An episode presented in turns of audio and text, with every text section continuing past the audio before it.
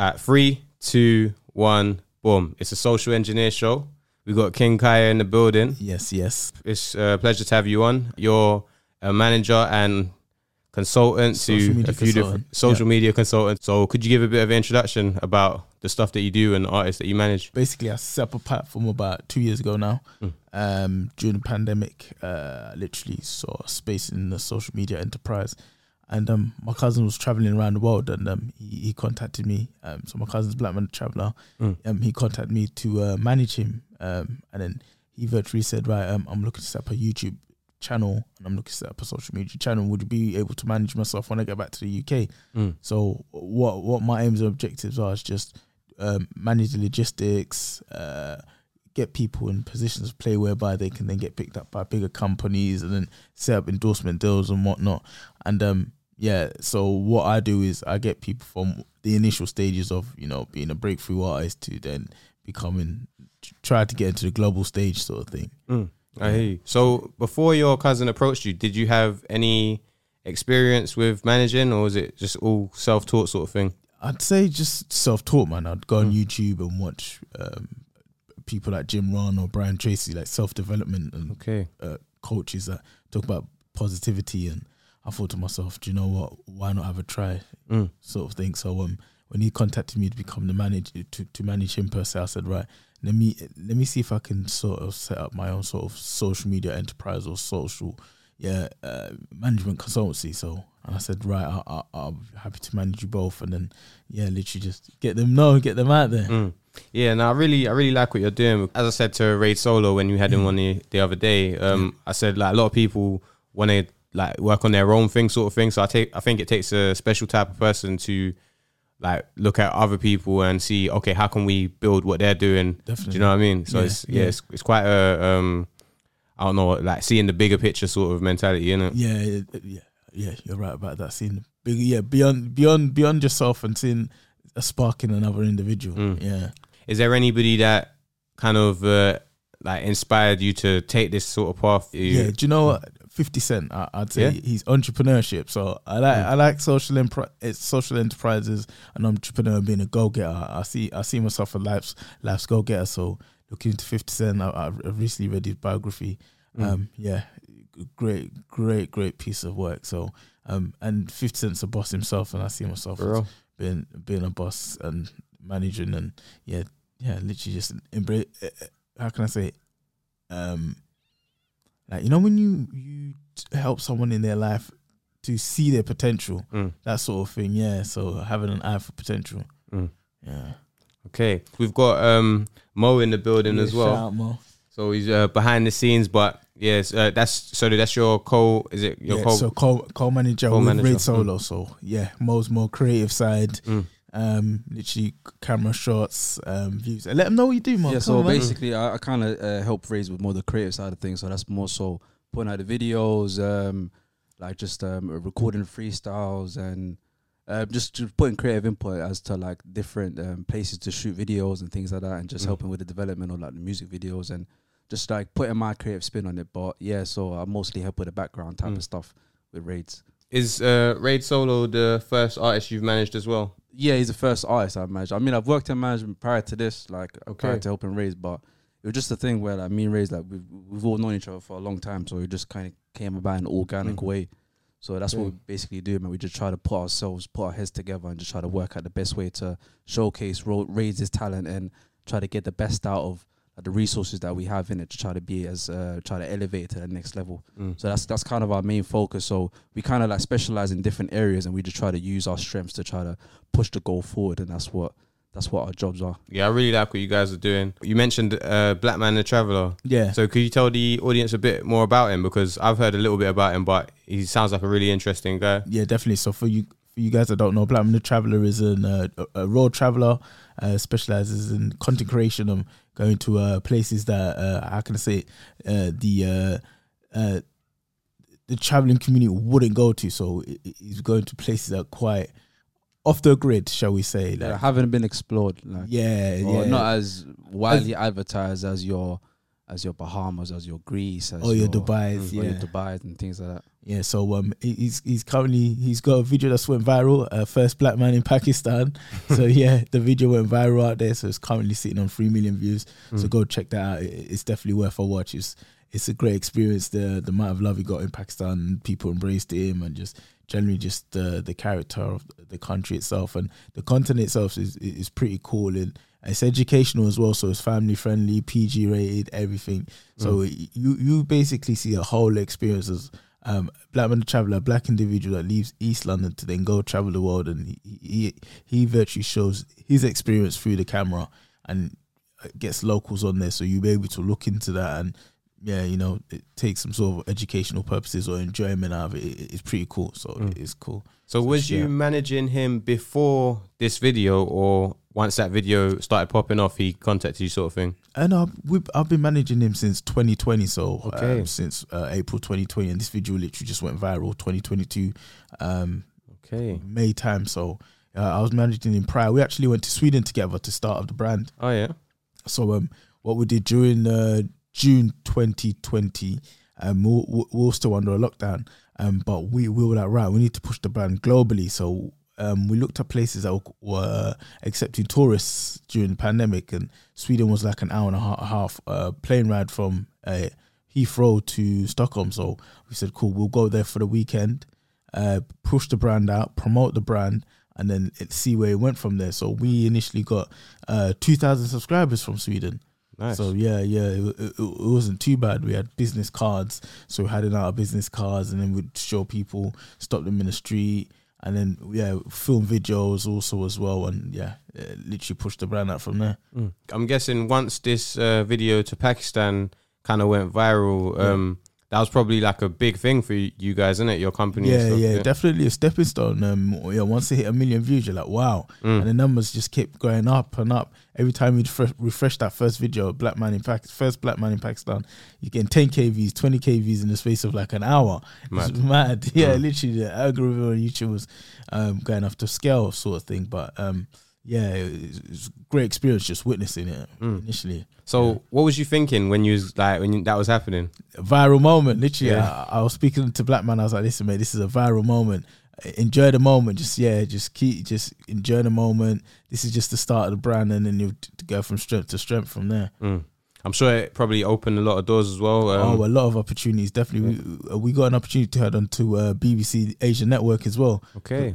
because of the promotion of Pakistan and tourism and the fact that the hospitality um, they actually called us on to they called Black Man Traveller on to uh, the BBC Asia Network and then only, of course uh, we went over to support myself and Raid Solo and um, yeah literally great hospitality and I was just intrigued and we got to go to the BBC studios which was a lot great sign of recognition that good things are happening sort of thing So what's the next step? so um, there is a African series coming soon. So Black Men Traveller is looking to go to Uganda, East Africa. That's our home country where where um, uh, our ancestors are from. Okay. So um, uh, yeah, we're looking to go there uh, end of the year. Uh, so uh, be out there. So I'll be out there for myself for 21 days, and uh, Black Man Traveller will be out there for a while. He's gonna do an East African tour, so he'll do Kenya, Uganda, maybe even into Tanzania, and then head over to Haiti. So yeah, so so watch out for that. It's One to definitely watch out for. You can see the beauty of Africa itself. Yeah, that's really cool. So what was the like setup, like building the foundational blocks for this this movement? Perfect. So um, would would um would meet up, discuss ideas, and we'd get onto podcasts. So we'd generally just reach out to different platforms and say, right, listen, look, this is the brand that we're pushing out. Could we head onto your podcast? Mm. People would then either accept it, ignore it, or they'd, they would just go with momentum. We'd go to one podcast, then we'd go to another one, and then we'd go to social media events. And then when we meet the people with events, we'll tell them what we do, and then they'll have us on their platform. So it's just a gradual process, sort of thing. Mm. And um, yeah, we've seen that there's been a boom in regards to that podcast and people getting their story and points across. So um, when you tell people what you're doing and it's positive, they'll buy into it. And yeah, Mm. a lot of people have had us on their platforms. So yeah. The initial idea, did he did he approach you with it or was Yeah. it something that you worked on as a team? I know. No, he initially approached me on it. Um, reason being is he's been traveling for about ten years himself prior to setting up the YouTube Okay. channel and whatnot. And he um uh, he, he was constantly getting um well, I wouldn't say harassed, but constantly like, mate, Like you travel to all these places, you should document your your your experiences. Mm. He never thought too much of it. He was just going there because he, he he liked to see things um, from a different perspective and meet different cultures, meet different people. And then when that, when people kept saying, "Listen, look, you should a YouTube channel and whatnot," he he he bought into the idea towards the end of uh, 2019, and then by 2020, he was like, "Listen, I've set up a YouTube channel. Um, I'm heading back to the UK. How how about you manage me, and then from there on, see where the brand goes, Mm. and then from there on, just literally just on the ways up, isn't it? Mm. Now things are really starting to take off. Yeah. But I imagine in the beginning stages, it probably wasn't making any money, and it was just literally him just wanting to travel. So, right, yeah. How do you get the funding for that? Because a lot of people are thinking, "Oh yeah, I'd love to travel, all these Yeah. sorts of things." But does he have like a certain like a Yeah, no, profession no, that he's, he was? he's, got a profession, so he's a chef um, by day trade. So he's got he's got a trade, you know. So um, he supports he, he supports his passion by doing his trade and whatnot. And Mm, you know, some people they want to Friday night they might go partying or mm, you know, or um, yeah, things like that, like immediate stuff that make them happy. He'll delay what he needs to do in order to just say, right, I'm going to travel for extended amount of period. mm. I have this covered, and then yeah, and he travels uh, quite affordable. So he does homestays, um, couch surfing, um, hostels as well. You can travel the world literally on a hostel. Um, you, you can travel see the world by staying in a hostel at affordable rates. So Mm. he's quite travel savvy, as they say. Okay, that sounds a bit like it could potentially be dangerous, isn't it? Like going into yeah, yeah, next people's yards, don't know what their Yeah. plan is. but you, you know, it's you just got to be street smart, have your wits about you, because Mm. um, you know, I mean, you can sense body language, you can sense tension. You know, certain things uh, are unconscious that people generally do it subconsciously without realizing that they've done it. So Mm. you can read into that. So, So do you go with him all the time, or is it mostly he does it by himself and you you Um, just do the management side over this side? definitely? So um, I've been on a few trips with himself. Mm. Um, uh, whilst traveling uh, in regards to building up the brand, but more time he travels by himself, and I do the management logistics from the UK. And when he's in the UK, I do all the organizing, the events booking, Mm, um, and just yeah, contacting different platforms in order for him to head on to. mm. Okay, has he ever told you any mad stories that like things that he's run into that? Yeah, expecting. he Mm. told me once he was in the Bahamas. So um, he he'd, he'd actually gone out to the Bahamas with his missus. Mm. So they were um, uh, uh, they were touring the Bahamas, and um, he's he, he's gone off the tourist route sort of thing. He's like, yo, I need to go down to downtown neighborhood see what's going on. So when it's about eight o'clock. He's he said, yo, I'm gonna go downtown, see where the locals are, and just see how the vibe is because you don't really know a place until you go to where the locals are, not the tourist or the business district. So he's gone down to the local neighborhood and he's found some people just kick it with and that. So he's chilling, having a conversation and whatnot. And then one of them just turned on him and that. So he's It's just realized, yeah, he's just realized, right, this is getting a bit too much. And then um, he's he's with another two other people, uh, um, uh, I'd say backpackers. Yeah, he was with another two backpackers because he likes to backpack and um, he's literally just saw that the the person in the Bahamas has turned on all three of them, and before you know it, they've pulled out a knife and whatnot. He's had to run away, and yeah, yeah, yeah. But apart from that, it's been positive traveling experiences. Mm. But you've got to be street aware. You can't just be traveling willy nilly, not not not not not know what's going on, and being able to read situations. Mm, Crazy. for real. And there's um also I don't know exactly all the different places he's been, but I know there's a lot of countries where the laws are different, in it. So Definitely. certain places, even if you're having like alcohol out in the open, you might get thrown in jail and stuff like that. Yeah, So- yeah, it- it's different. Yeah, you, you, when you go abroad, you've got to be aware. You, as they say, when in Rome, act like the Romans. For real. So literally, man, adapt to the surroundings. you know, it'd be, it'd be situations whereby, you know, it, it don't matter if you're from the UK, they're putting you in jail, Mm. and it's not like, yeah, For real. Did you hear about experienced that. basketball player, the girl who in she was in Dubai and I think Oh, she wow. got Okay. searched and she had like a bit of weed or something in her bag. I think I was And in then- Russia. She was in Russia. Yeah, Ah, she, yeah, she yeah. got caught in Russia. Yeah. I And thought it was then- Dubai, yeah, Russia. yeah, for real. and then uh, the thing they gave her like a ridiculous amount of years. and she's stuck over there now. She's stuck over there. Probably like their um, embassy, or whatever it is, or their Yeah. US officials are gonna try to get her out. Mm. She's like a WNBA star, and she's Yeah. a big star. But yeah, some some laws out there in the country are That's a I mad know thing, what you're innit? familiar with. Yeah, What, yeah. for she's- weed? she's out What- there for does weed. have for Yeah, weed? for I Wow. think she had like a spliff in It her- wasn't in even her that. bag I or think it was something. like a, a vape, a weed vape pen or something like that, like a weed Okay. cartridge vape pen, and she got caught with it. Mm. Unbeknownst to her, it's like 20 years of there. Oh so- my, twenty years! Or Wow, something- yeah, something Nah, I- crazy. I, don't Mad think she'll thing. serve twenty. years. She Yeah. don't deserve twenty years, but yeah, that's that's sad at the moment. Wow. How do you guys feel about that though? honestly, I just feel I feel sorry for her. Honestly, I'm Mm. like, wow. Uh, Yeah. But then again, she's in that country. She should have known the laws and whatnot.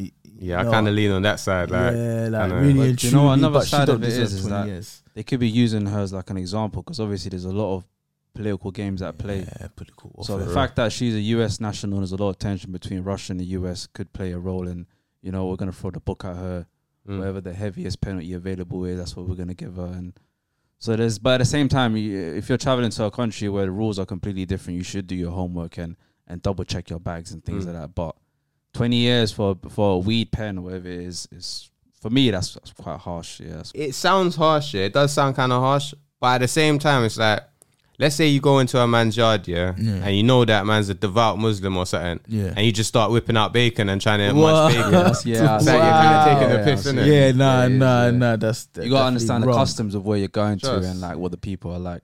Trust. That's what I think, man. I think it's like obviously it's not a great situation, and Definitely like not. obviously her family's probably pissed off about it, and her Mm. friends and all that. But at the same time, was it that necessary to go with the one zoo? Like just leave the zoo yeah, at home, yeah, innit? yeah, definitely leave it at home, man. Mm. It's not worth the risk. Not worth the, not worth twenty years. Yeah, Nah, twenty. definitely That's a not. madness. Wow, yeah, that's There's certain other places where it's even worse than that. Like, um, Mm. the reason why I thought it was Dubai is because I've heard of other stories like that. people in getting Dubai. caught there, yeah. Yeah. People get Yeah. lashings and that. They over get there. lashings, that's right. yeah. Yeah. Wasn't it that guy, the one guy um that got caught? I think you met him once, Kai. You met him once. Oh yeah, yeah, And yeah. One guy served from like he done like Forest six Gate, years yeah, or something. Yeah, Yeah, yeah, from Forest Gate, yeah. yeah, Guy yeah. got caught with with a bit of cannabis in Dubai. Yeah, he, he Mad. told me the story. It was just sad. So virtually, he was in Dubai, Mm. and um, they'd had hired out a rental car, and um, uh, there was a th- there was a bag of weed in the car, and uh, in Dubai, they've got a zero tolerance to drugs. So um, they've been stopped now in the hire rental car, and they've seen the weed, and then they're like, "What's this?" Mm. And then they're like, "Ah, I don't know." And then before you knew it, they get they're made to sign documents in Arabic, um, confessions, being tortured. It's ridiculous. But Right. um, they actually got pardoned um, by the UAE authority. Um, yeah, uh, back in like 2013. But yeah, it was it's sorry. sta- It was sad. Um, they did a yeah. They they were there. They were in Dubai. They were locked up in Dubai for about a year and a half. Mad. Yeah. Did so- he um, go into detail about what kind of torturing was going on? Oh man, it's, he, he he didn't really get into much detail, but Mm. he just said, yeah, Dubai, they don't play They don't around. bring, don't bring. If you're there, don't bring any weed. Don't don't carry yeah, any he, weed. he, he just said, listen, look, it ain't worth it. If you if you want to do that, go to Amsterdam For real. or, or go to Barcelona or Paris. He said, listen, For real.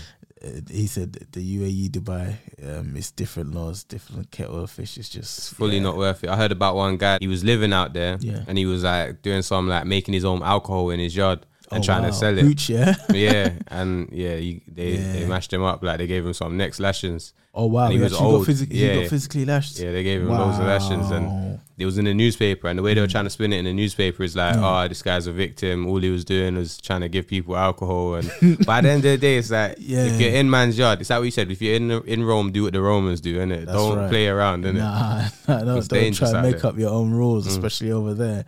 Literally, the World Cup's going out there as well, isn't it? In um, the next what Qatar. and That was that's this that's next month. Oh, mm. next month. Yeah, Yeah, next month. That's gonna be interesting one because obviously Qatar's in that same region. They've got Mm. zero tolerance to alcohol, but I think they're gonna be setting up like alcohol-free zones or where you can drink. Yeah, definitely hotel areas and stuff. Mm. Yeah, or near the business districts. You're right. Yeah, Yeah, or the- near the stadiums and mm. things like that. But even then, that's like completely different to what they're used to, and that's that's going against their customs for the sake of a world sporting Mm. event. Yeah, Mm. but it, it puts Qatar in the, the limelight, doesn't it? Mm. It'll probably be good for their economy. They'll have like loads doubt. of people traveling out there, Yeah, definitely. Yeah. spending a lot of Mm. money.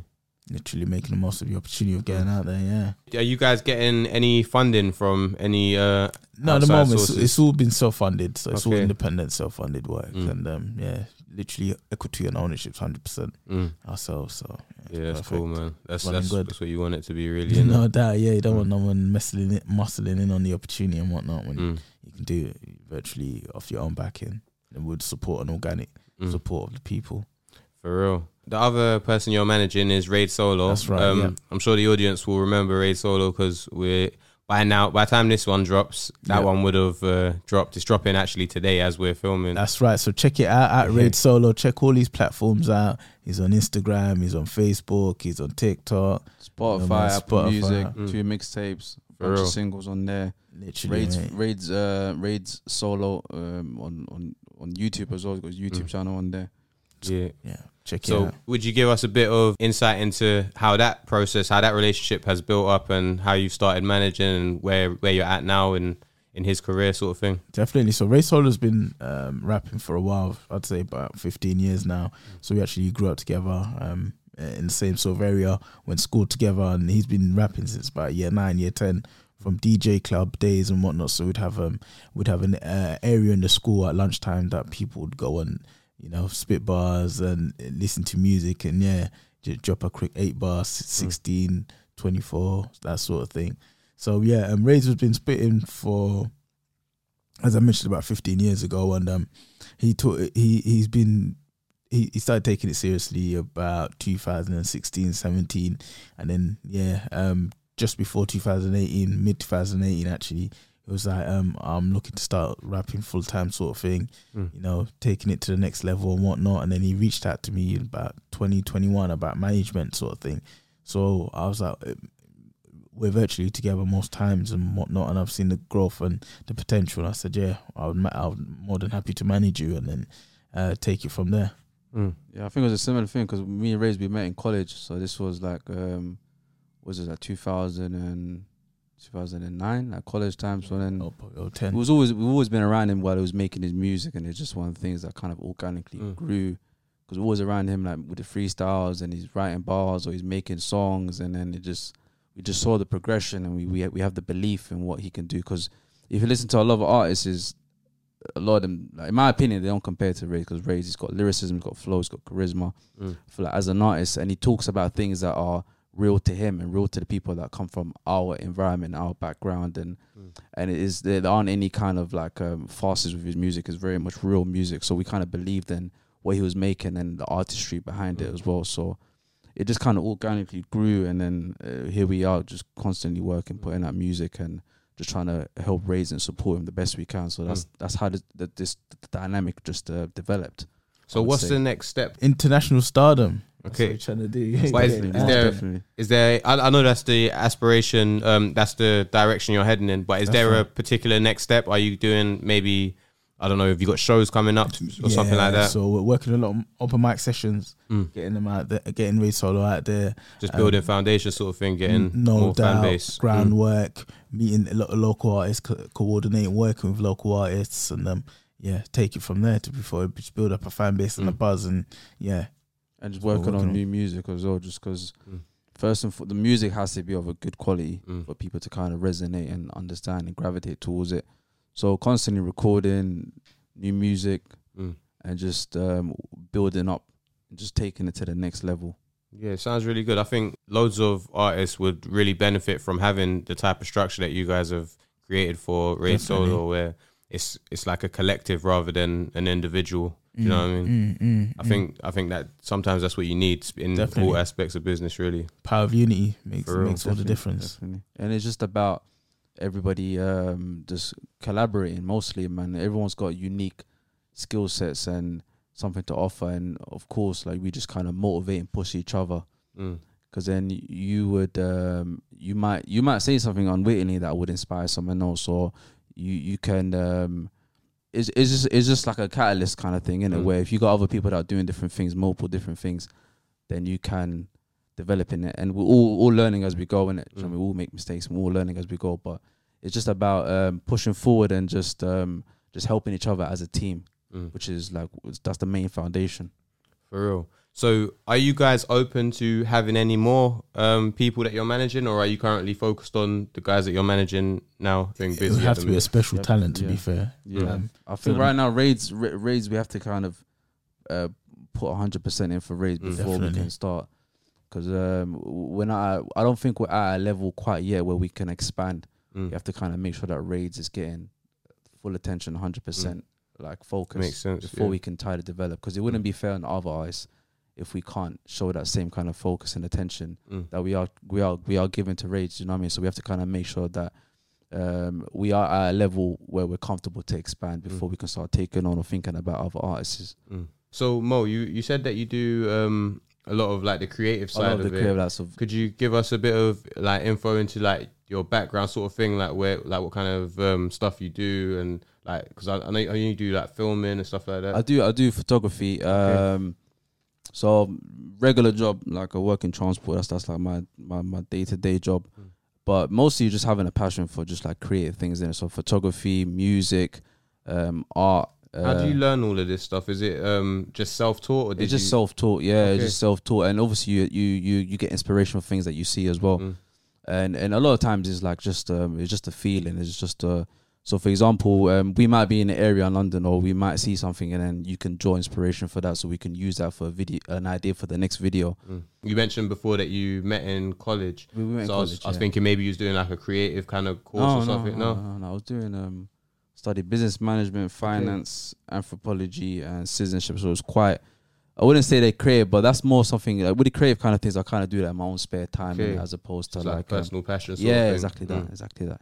Okay, sometimes that's the best way to learn as well, isn't it? When you're just passionate about it, but it gives you more motivation because it's, it's off your own back, sort of thing. Yeah, it? yeah, exactly. Yeah. I find the same sort of thing with this whole podcasting thing. It's like I didn't uh, learn it in anywhere. I just kind of more learned self it taught and then yeah. just just um, learning as you go. Yeah, for real. I mean, I know you you mentioned earlier that you're from the same sort of area, and um, Raid Solo when he was on, he he spoke about the area being a bit of a rough area. Yeah. Um, could you give us a bit of insight into that type of yeah, the environment? environment. Yeah, Yeah, um, Newham's an area in East London.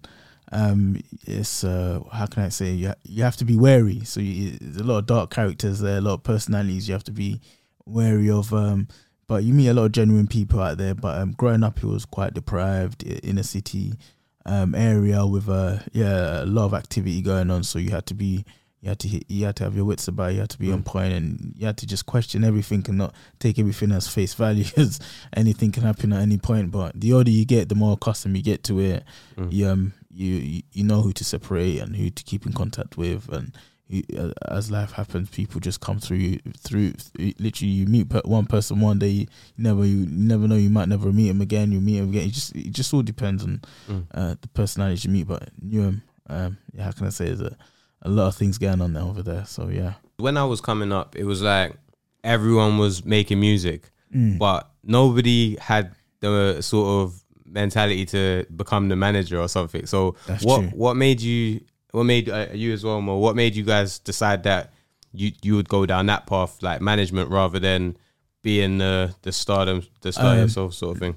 I'm a I'm a natural goal getter in life, so I just believe in just being proactive and you know doing things according. So I thought to myself, um, I'm very organized, I'm good with communicating, get my point across. I thought I can definitely manage an individual, manage a team of people, Mm. um, in order for them to um excel and you know let the world see their talents. Because certain people they've got all the talent in the world, it's just they lack guidance. Mm. So I can be that sort of individual just to put a regime or a routine in place so they can, you know, fulfill their potential sort of thing and Mm. then take from take their take their situation to another level. Mm. And what about I think yeah, I was always w- w- I've always been around Raids when he's making his music, so I would always I just record like the freestyles and find different locations for the freestyles and we would go over different cameras and just like different locations that we could potentially use. So I think from that side, it just kind of developed. I was shoot, I shot shot a couple of his videos as well. Mm.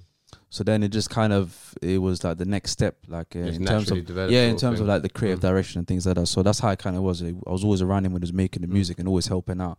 So that was just a natural step to take to kind of just he- help him Mm. even further in a more like formal capacity. So that's how that that that developed. Did you have any challenges trying to go down the creative path sort of thing when you're coming from an area that's a lot, as you say, a lot of like dodgy stuff going on, a lot of Yeah. people you need to stay clear of, and Yeah. that sort of stuff. I wouldn't say any challenges. It's just um, I'd say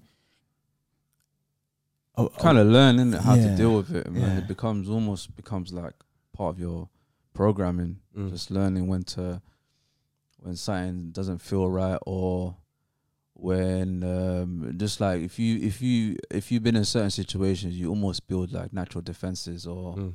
and just understanding like you you learn how to maneuver i think that's probably the best way i'd put it you just, mind our just business learn how to thing. maneuver Mm. Yeah. how to get around certain situations that could be worse or and that's pretty much it really i would i would say Mm, I hear you. Because something I could could imagine happening is, you're you're trying to get yourself out there. You're trying to um, boost your artists and stuff like that, and then certain people like try and I don't know, they're trying to like muscle their way into what you got going on, sort of thing. Mm. Like I know a lot of that have, has happened with other artists. They're kind of on some level being like extorted by the the people that they grew up with, sort of thing. Oh, right, yeah. And like. I was wondering if you had any type of things like that where people try to muscle into what you guys are doing. no, no, not thing. at the moment. No, Uh, no, we definitely haven't, we not. haven't yeah. experienced anything No. um, um, like that. Mm. Yeah, it's probably it's probably for the best, like not to have any type Yeah, of definitely them not, type of man. interactions. Nah, Mm.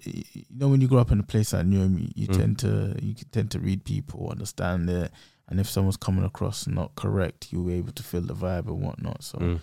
yeah, as my work mentioned earlier on, you build up a defense mechanism and you tend to read certain situations. Just stay clear from it all, sort of man. Yeah, Mm. humans are creatures of habit. So if a person does one thing that's negative, they'll tend to do it again. Mm. Yeah, it's just yeah, it's just being aware. For real. I've got a few questions for you. Okay. Um, have you always been interested in music, or was it something that just kind of developed based on the crowd that you were in, sort of thing? Yeah, no, I'm an old school hip hop fan. Mm. I'm talking uh, 95, 96. Um, so I've I've grown up with a lot of older people around me. So um, I, I remember uh, uh, my boy's older brother saying, "Oh, do you know about Tupac and Biggie?" Mm. I'm like, "Who? What? This is '97." So Mm. uh, the, the, these guys were emerging. Oh, unfortunately, actually passed away by then. So um, I was like, "No." So he said, "Hey, this is what I'm gonna do for you today." Yeah, uh, he gave me a Biggie CD called "Ready to Die." Mm. and then he gave me um, CD. another CD, Nas Illmatic, Mm. and he said, "Go listen to that." so I'm about seven or eight. I have listen. I'm still innocent. I'm the world of innocence. I don't know anything about anything.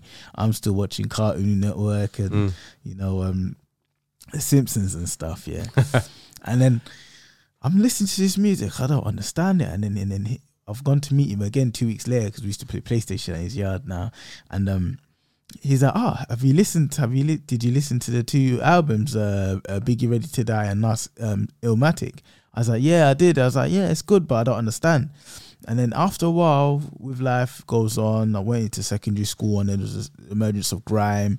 Started listening to a bit of grime, so Kano, Dizzee Rascal, Crazy T, Ghetts, DWE, uh, Skepta Footsie. that time. Yeah, that's when grime was just everywhere. Mm. Because I think that was the first time that we had a genre that was like UK, London.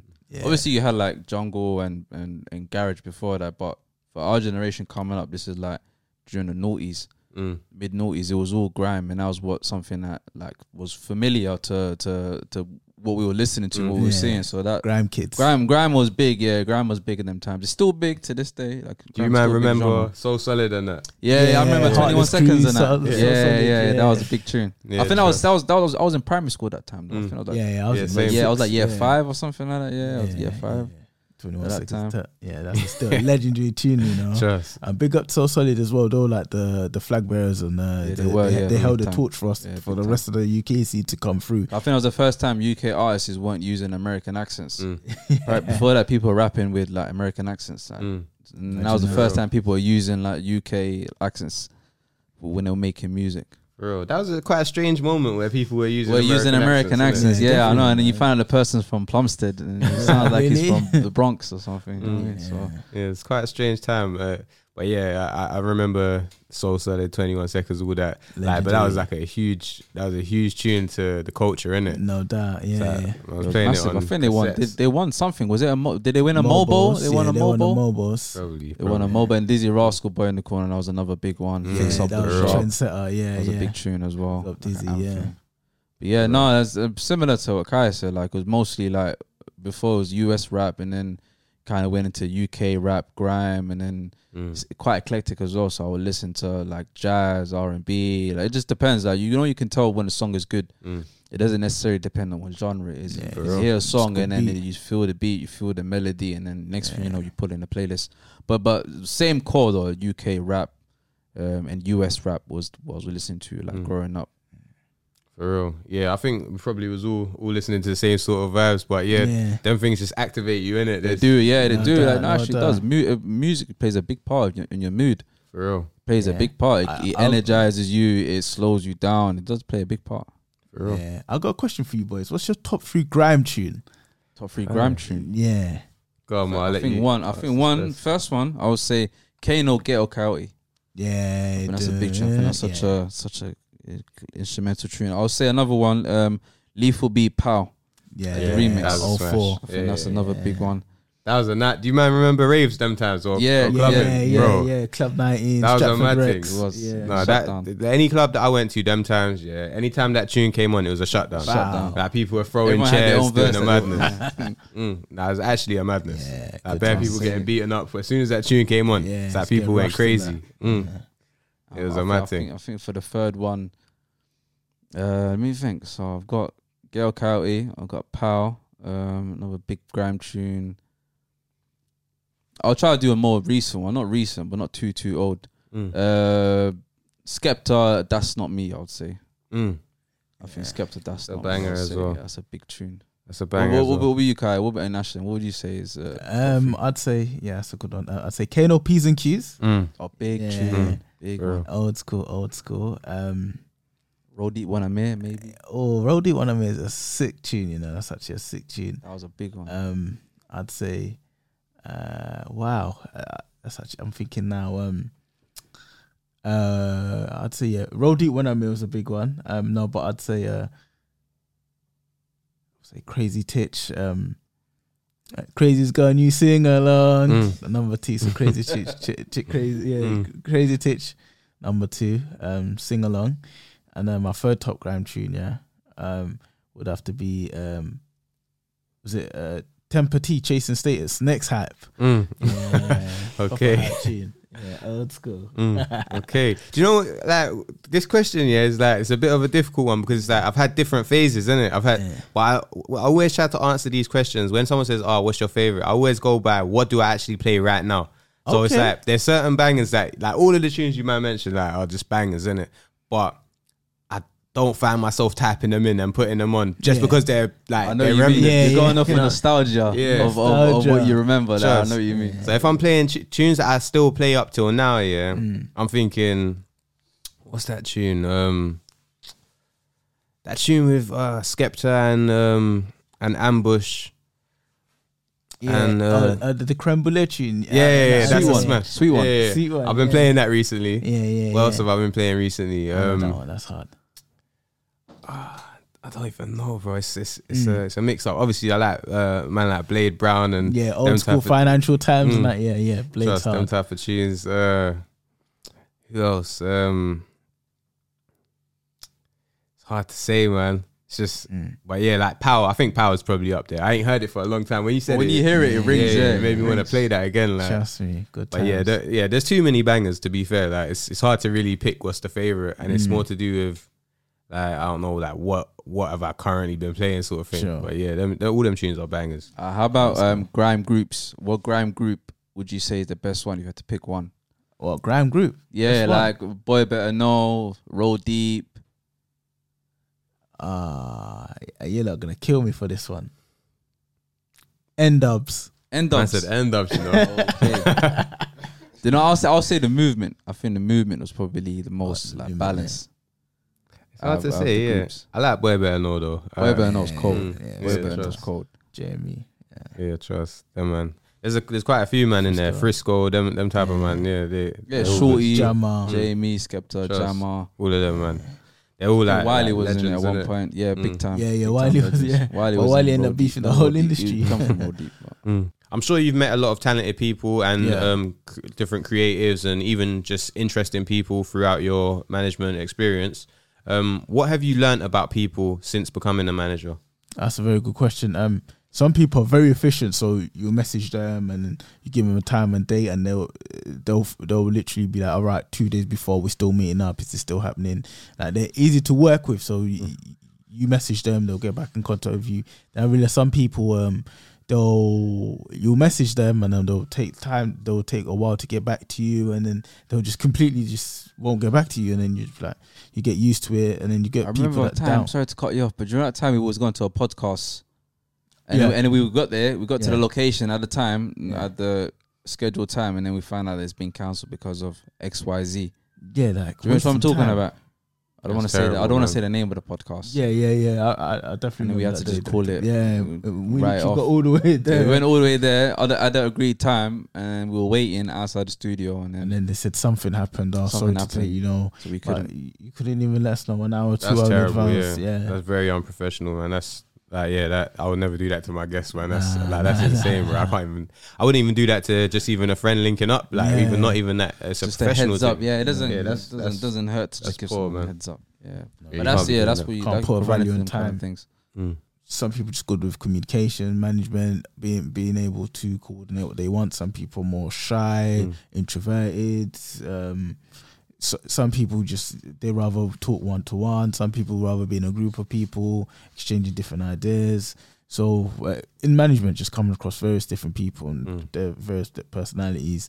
Um, it's been a good experience. You've got some people that would just want to take, take, take. Some people that will give and take. So it's reciprocated relationships. So yeah, no, um, yeah, it's been a good experience so far. How do you- continue? How do you deal with um the some of the more negative personalities or the more I don't know flaky personalities where it's like you can't even like put anything down because they don't like they can't communicate and stuff like that. How do you deal with that type of interaction? I generally just deal with the controllable. So I control what I can control. Whatever I can't control, that's over there. Mm. Whatever I can control, I control. Um, at my point, make sure I'm on point, and then if, if the other person decides to be flaky or it's not worked out, Mm. that's on them. Because Yeah. at the end of the day, I'll take accountability where needs what I need to do, and if that person isn't accountable for themselves, that's on them. Mm. For keep real. pushing. I typically have a two strike sort of thing where it's like first time it's like okay anything can happen like fair enough if you like say for example I arrange to meet somebody and then something pops up it's like all right fair enough like it's a little bit Yeah, annoying yeah, but it's like all right fair enough but if it happens again on the second time I don't let there be a third off. time But even two strike, that's being generous. Some people after the first, they'll be like, "I can't deal with this. For real. Uh, can't. It's, it's like it's like you're wasting my time. You're wasting your own time, kind of Mm. thing." But no, I understand that you gotta have kind of rules in place to kind of Yeah, you have to have just boundaries. To, yeah, have boundaries. Exactly that. Just have Mm. boundaries in place. no boundaries, all chaos, mate. Mm. Yeah, fully, fully. For real. I try to like the reason why I give that first chance is Yeah. because I imagine that Is it the benefit of doubt? Give the person Yeah. the benefit Yeah, of that's the doubt. that. yeah, I imagine, I imagine that it's like um uh it's just I don't know, it's like y- anything can happen. We all know how life is, isn't it? It's like you, something random might pop up and it's like fair enough, like but then the second time it's like, come on, like you I can't can't you can't let there be a third time really. It's like if there's a third time, what's that saying? Um fool me, Fool once, shame, on me. Yeah, that fool thing. me twice. Yeah, shame on no. Fool me once, shame on you. Fool me twice, shame on me. Yeah. Mm. And then after that it's like you can't Yeah, it's, even a, it's a Can't- decision. yeah, you can't even fool anyone. Yeah, literally Mm. that. So yeah, I try to I try to deal with it like that. But yeah, I just I just I imagine that being a manager is probably a lot more complicated than like you you probably got to deal with these sorts of situations probably a little Definitely, bit man. more. A lot of things tactfully. pop up last Mm. lastminute.com and you know helping the artists and, and whatnot. You know, I mean, it's always yeah, no, yeah, no two days are the same. Being a manager, there's always Mm. something going on. So yeah, it's a lot to go. Yeah, Mm. but uh, it's a passion of mine. I, I like doing it. and I like helping people. So Mm, yeah, for real. So is there anything else that you've learned about people? Um, uh, dealing with them definitely. Um, no two people are the same. Um, I speak to everyone respectably and treat people with respect. So um, I expect that sort of back. You know what I mean? Um, and I, I just generally just try to um uh, be on the same playing field as people and Mm. just yeah just keep it uh, uh genuine. one, one thing that I've noticed as well is that the person that you see on social media is not necessarily the person you meet in real life. for real. Um, you might see someone on social media and there's a mass bravado or Mm, just like um, a, a a big appeal, but when you meet them real, in real life, it's you can't expect to meet the person that you talk to or see on social media to Mm. be the same person that you see in real life. mm, So I think another one is just learning to differentiate between what is for the public and like what is for like the business side of things and just organizing and sorting things out, meeting people and having meetings and having discussions. Just learning to separate that from what people want to put out online because you put Mm. things out online for um, the glitter and gold just for people. It's I think that's like a common thing that people see on social media. Social media is not necessarily what real life is. So I think that's another element of just like meeting people in Real. the business and in the industry. for real. You kind of get like an impression of somebody in it based on what they put out there. Exactly. But- exactly. that could be, as you say, very like selective. There could be a lot of stuff that they won't put out there, but then you see it when you actually meet them. Yeah, and then you you realize they're just a normal person like Yeah. anybody else that you know in real life. For type real. of thing. For real. And sometimes people seem really unapproachable on social, Social media, but, but, then in they're the, really the cool. opposite Yeah. in, in in in person. No, Mm. I agree. I agree. What qualities do you look for in an artist that you're potentially, or a person that you're potentially gonna manage? So I'd say a lot of self belief, a lot of confidence. Because you know you've got a lot of artists that don't believe in their product or don't believe in their talent. So if you if you're not willing to believe in your talent and promote yourself, uh, how can someone else do that? So looking a lot of self belief, um, work rate as well, man. You have to have a good work ethic. Got to be willing to put in the hours, but willing to put the time. So I'd say um, yeah, work rate number two, and um, number three, just the charisma, man. Um, being being able to relate to people and just being sociable and um, willing to show your talent to other people and say, listen, look, this is what I do and this is how I'm coming across. Would you be willing to support or would you be willing to listen to my material sort of thing?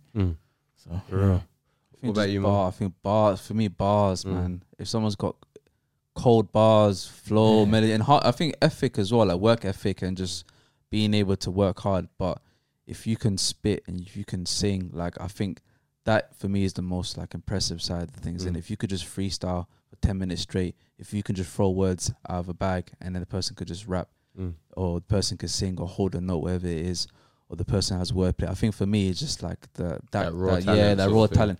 But then raw talent needs to have uh, raw raw talent could be the sh- like if I was to use an analogy of a car, like raw talent could be like the the the, the shell of the car, the chassis, but you need that engine, and that engine is hard work, motivation, dedication, self belief. Mm. So it's there's there's that as the the the first part of what you look at, but then you have to look deep into the person's character and Mm. and uh, how badly do do they want it. Mm. So I think um, it, those are the main factors. I think first is the talent, the bars, how you your your your music first and foremost, and the second is uh, how badly do you want it? Do you want to do you, you want to wake up at, at six in the morning, five in the morning to go to uh, um, the studio or wherever it is, or go to a set location to do something, or Mm. like how badly what are you willing to sacrifice to make it come true? Do you know Mm. what I mean? So I think those are like the the qualities Mm. that are that that that are like most important in the artist. Mm. For real. What do you think is a more important quality, talent or the ability to network?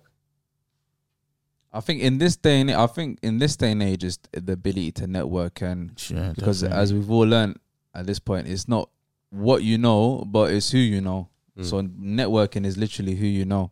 Mm. Maybe before it was a bit different. Maybe before, actually no, it probably has been always that. Like it's what you know is who you know. But yeah, I think it's the ability to network plays a major factor Mm. in it. yeah, but at the same time, you gotta have something to back it up, and that is your music, your talent, or whatever it is you specialize in, whatever your expertise is. So can you guys imagine, say, uh, two people, Yeah. one person's really talented but Yeah. can't network, and another person who's not that talented but they're really good at networking. Of those two people, who do you think is gonna do better in the show business? Well, commercial success definitely the person that can network. Reason being is if you can meet one person, you meet another person. By the hundredth person, you now know more than a hundred people, a thousand people. It then, as I say, the best form of marketing is word of mouth. So if people, if you're willing to, how can I say, meet, and if you're willing to meet your supporters or audience and just have a genuine interaction with them, they're like, people be like, oh, I met so and so, and yeah, that person's a good person, and they'll Mm. then hear, oh, that person's a good person. It builds up a reputation. So Mm. if you're able to network and get your point across, even if you're not as talented as a person that can't network, as long as you're able to relate to people, people will buy into it. So that's how I see it. I Yeah, think I think f- I think initially at first the person that can network will probably go further because then they might catch on to a trend. It's like the tortoise in their hare. They might just take off at first, but the person who is uh, talented but not as good as networking, I would I can imagine it's more of a slow burn. So then it will take longer for them to reach the level that the person reached within the first six months or a year. But they'll get there eventually, and I think it's more it will be more longer lasting Mm. because when it's all said and done, five years from now, ten years from now, you're gonna listen to music that that you enjoy. That's that's like um that hits a note, certain note, not a song that was just cool at the time. Like Mm. an example I could use is Lil Pump. Lil Pump came, he had a big tune, Yeah, smash it. And now you don't hear anything about it. But then you got other artists like Currency that put out mixtapes after mixtape, Mm. And then to this day, there's loads of currency mixtapes that I was still Yeah, listening to. There's loads of currency hard. songs that I listen to. More of a slow burn.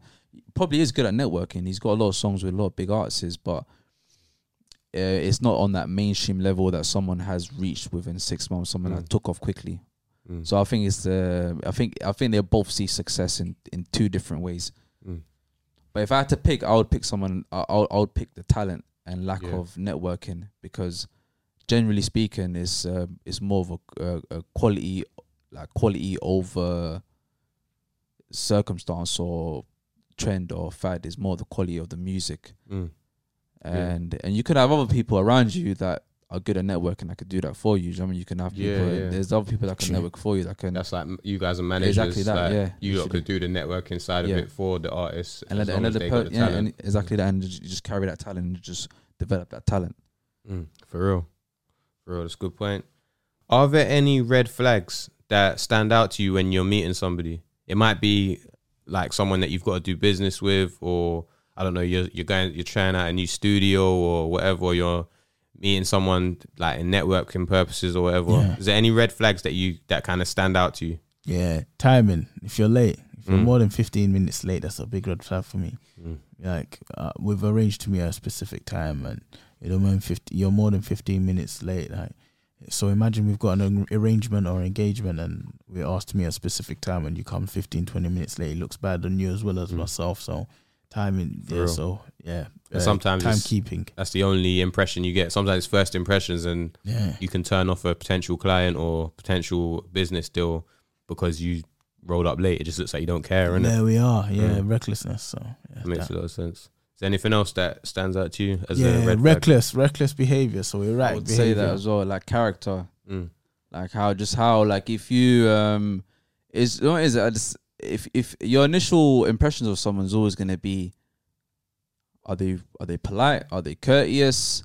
Just having like basic manners for me is if you lack that immediately for me that's a red flag. Mm. Yeah.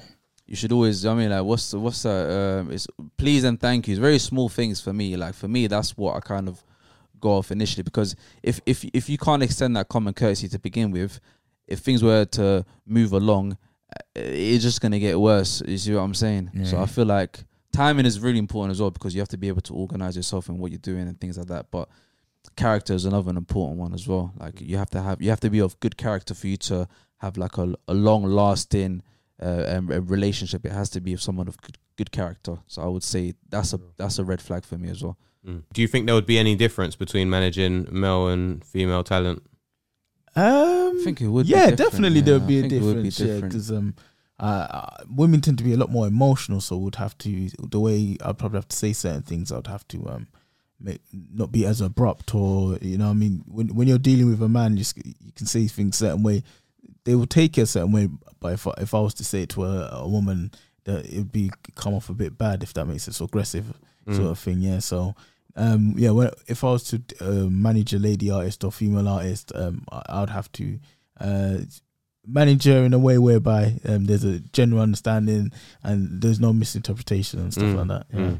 Yeah, I think that's a big thing in it. and, Misinterpretation. and and also as well, um, just being on, just understanding that women, your your artist is gonna be treated differently as a woman as well. Mm. So just understanding that, and being aware that um, a male artist that you, you might have might not be afforded the same opportunities, and vice versa. A female artist Mm. might not be afforded the same opportunities as your male artist. So just being aware of like The um, dynamics the of it. dynamics of it, exactly that. Mm. So I think that's another thing as well. But yeah, and like like Kai said, you might not be as as direct with things. You might be a bit more subtle Mm. with how you're addressing certain so. situations Yeah. and how you're explaining certain situations. But it just that that just comes down to people skills, and you do that um regardless of like um it's just how you deal with different people, and if that makes sense, you Mm. you do you you treat people differently, and it's just about like that that relationship. Because I don't know if you guys have heard the recent like back and forth that's been going on between uh someone called Bouncer and Little Man. Do you know? Do you I- know Yeah, I yeah, yeah, one. I- I know Yeah, about this one, yeah, with the so- trademarking and things Mm. like that. Yeah, Yeah. and the payout and whatnot. I remember that one. So that that was like similar sort of thing where it was kind of informal. They're like Mm. they're friends and they're they're kind of working something out. And then I think Bouncer had like like trademarked a few things. and- Trademark li- liquor man, innit? Yeah, Wi- the Wicked and bad. I think he Oh, trademarked. what, Yeah. he trademark, what, without telling Liquor Man? I think Liquor Man knew, but Liquor Man probably did. I don't. I'm not. I'm not too in the know about it, but I think maybe he knew the the wicked and bad trademark happened, but He didn't see Yeah, the but- significance but of it it at didn't the see time. the sort of thing. significance Oh, at the wow, time okay. and his lack of ownership in it because Mm. he was pushing it like it was his catchphrase, it was his trademark, it was his, Yeah, wicked and bad. his buzzword. Mm. And now I think they've fallen out, and They're falling out. yeah, they have. Yeah. it's a bit technical now, a little bit messy Yeah. because of I don't know. I think it was like loads of uh, unexamined assumption sort of thing. Like people think feeling like well, I don't know, bouncer feeling like it's this way, and then little man feeling like it's that way. Exactly. And yeah, Mm. yeah. Just a misunderstanding of the Yeah, situation, which is unfortunate because obviously they built up what Of they had yeah. um, from the ground up. They built it up. Mm. Um, Yeah. but but that just kind of goes to show that because they they were at a level I think where things could have went formal a lot earlier, where you could have avoided this kind of scenario. Mhm. Maybe li- maybe maybe Liquor Man isn't educated on on these matters, where Bouncer probably is a bit more Mm. savvy with it. It's interesting to hear you guys' perspective on it Yeah. because you're both managers as well. So it's like, how do you feel about it? Do you feel like that anyone's in the wrong in it? because I it's think- an I think both informal parties- agreement. Yeah, yeah, because it- it, was an informal agreement. It's an um, informal agreement, but I think both parties have to kind of take accountability where where necessary. Do you know what I mean? My opinion is is that if it was just Liquor Man and um, Bouncer in a room, Mm. like how you two are seated now, you could probably hash out an agreement, work things out. Yeah. But when you have external people involved and um, people that have a stake in what's going on, it, it muddies the water a bit. Mm. The show will back to- definitely resolve it. Yeah, they will Yeah. given time. Definitely Mm. uh, drop decent contracts and you know bear the fruits of their labor. Mm. So if you was in a similar sort of situation, Yeah, how would you resolve that? You've got an artist that's not like they're quite disgruntled. They're not happy with the way Sure. things have gone, but they have signed certain things and you have trademarked certain things. So technically, you do have the rights over certain things. yeah. How would you resolve that type of issue as a manager? I'll definitely sit them down. I'll say, listen, um, what's your issue, um, and how can we move forward? So I'll let I'll allow them to lay lay, lay down their issues. Um, I'll look into the issues, and then from there on, come up with a new sort of agreement in order to yeah get everything sorted, man. To just write a new contract, sort of thing. yeah, yeah. Because at the end of the day, if you've got a disgruntled artist, then there's no point managing that artist because the artist is not gonna it's not gonna put hundred and percent. uh, transparency is a big part in it as well. Mm. Just being transparent. I, I I saw somewhere um, Warren Buffett said that a lot of the contracts that he draws up and sends to people are very simple contracts. They're not long-winded, nineteen-page contracts. Like Mm. Very simple, two-page, three-page contracts. You're not trying to trick no You're one. not trying to trick No. anyone. There isn't any. You're not pulling wool over anybody's eyes, and it's it's it's all very straightforward. You know what I mean?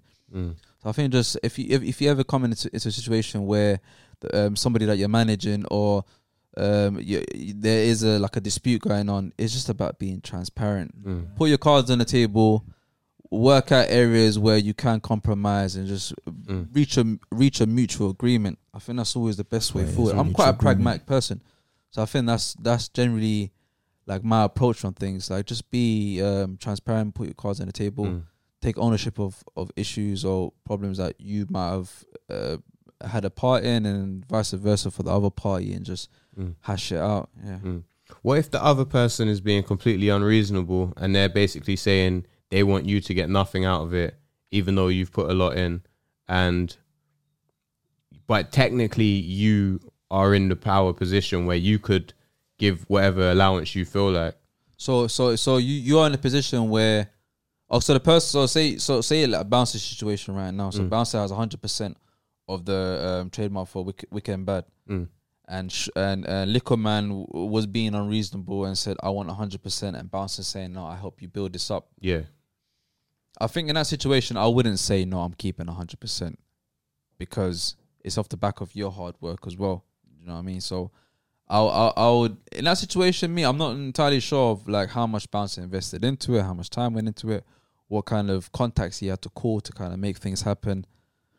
But just offer uh, a baseline, I would just split it down the middle, 50-50. Mm. Like, you take half, I'll take half. Mm. And what if the other person was like, "Yeah, I'm, I, that's not good enough. I want 100 percent of my rights back." and I'm and I'm I'm in I'm in You're in the hundred power percent. position, Uh, yeah. Then then there's uh, I'm I'm just gonna do 50-50 and then Mm. leave it at that. Because to be fair, even doing 50-50 is Is generous, Yeah, especially if you have put exactly, all very the- generous. a lot of money into it, or a lot of time into it. But I, I would say I'll I'll I'll do it as 50-50 because then at least on my conscience I can live with that. Mm. I'm happy with that. Mm. And then if if if the person I'm dealing with is being unreasonable, hopefully, if with time passing, you'd realize that you know what, yeah. 50-50 is not a bad shout in it. That's literally what a partnership defines is was the, what Mm. partnership is defined as in it's 50-50. And I think it becomes a thing where it's like, what's more important to you? Is it making the money or is it having a good relationship with your Yeah, exactly, artist yeah. or your Exactly that. talent?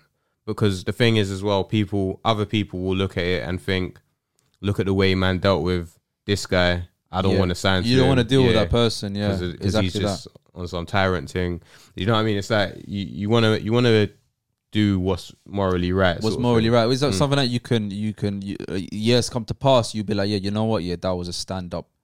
Um, um, that was a stand up move. Do you know I mean? Mm. 50 50. I think, I think, uh, I think um, more than the money, the relationship is more important. For real. I feel like money, you can have it, it can go, it can come quickly, it can, leave just as quick.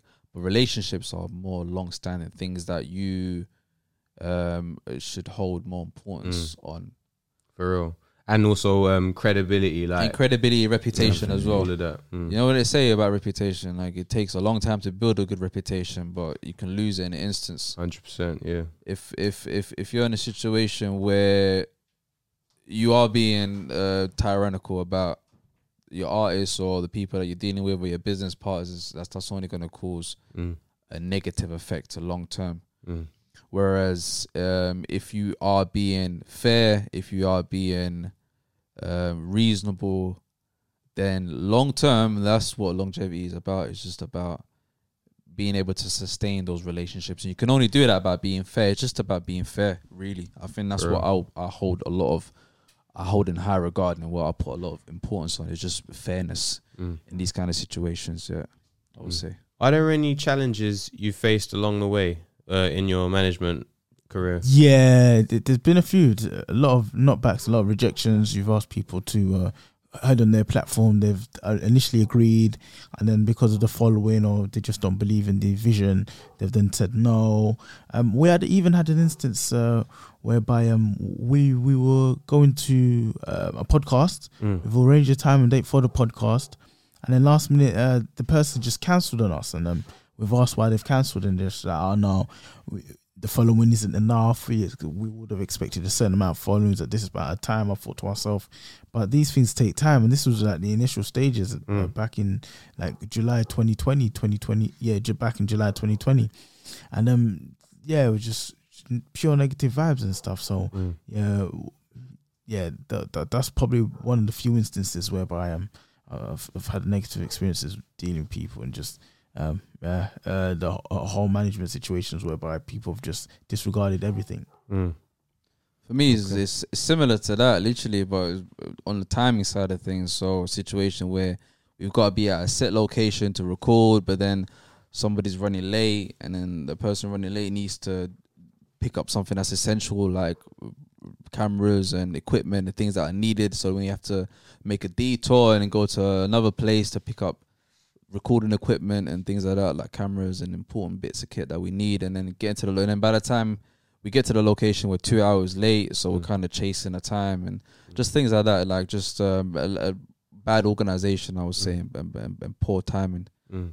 So, um, some of the issues. do you ever do you find that um, when you have these sorts of experiences, do you do you find that it's hard to stay motivated, or do you or do you just like keep powering No, through you just have to keep, yeah, you just have to keep going on.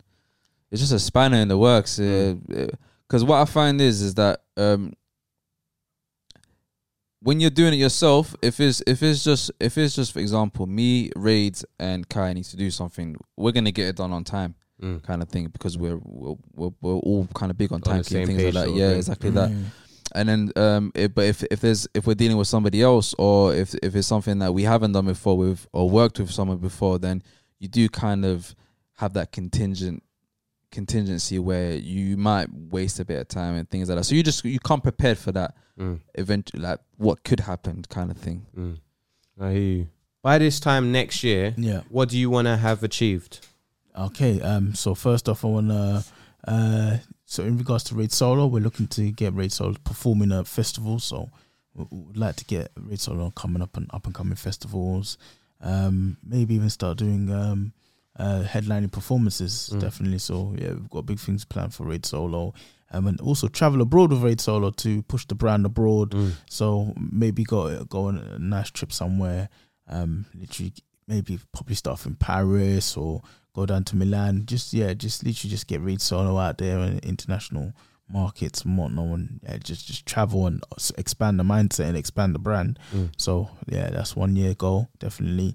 Um, radio, I'll still try try get on radio or or big like um playlists like Spotify playlist or uh, Apple Music play. Try to get him um, as much exposure as possible, Mm. and to build up the YouTube channel as well. Get yeah, more definitely build up um, YouTube more subscrip more subscribers on YouTube. Uh, you probably um, more music as well.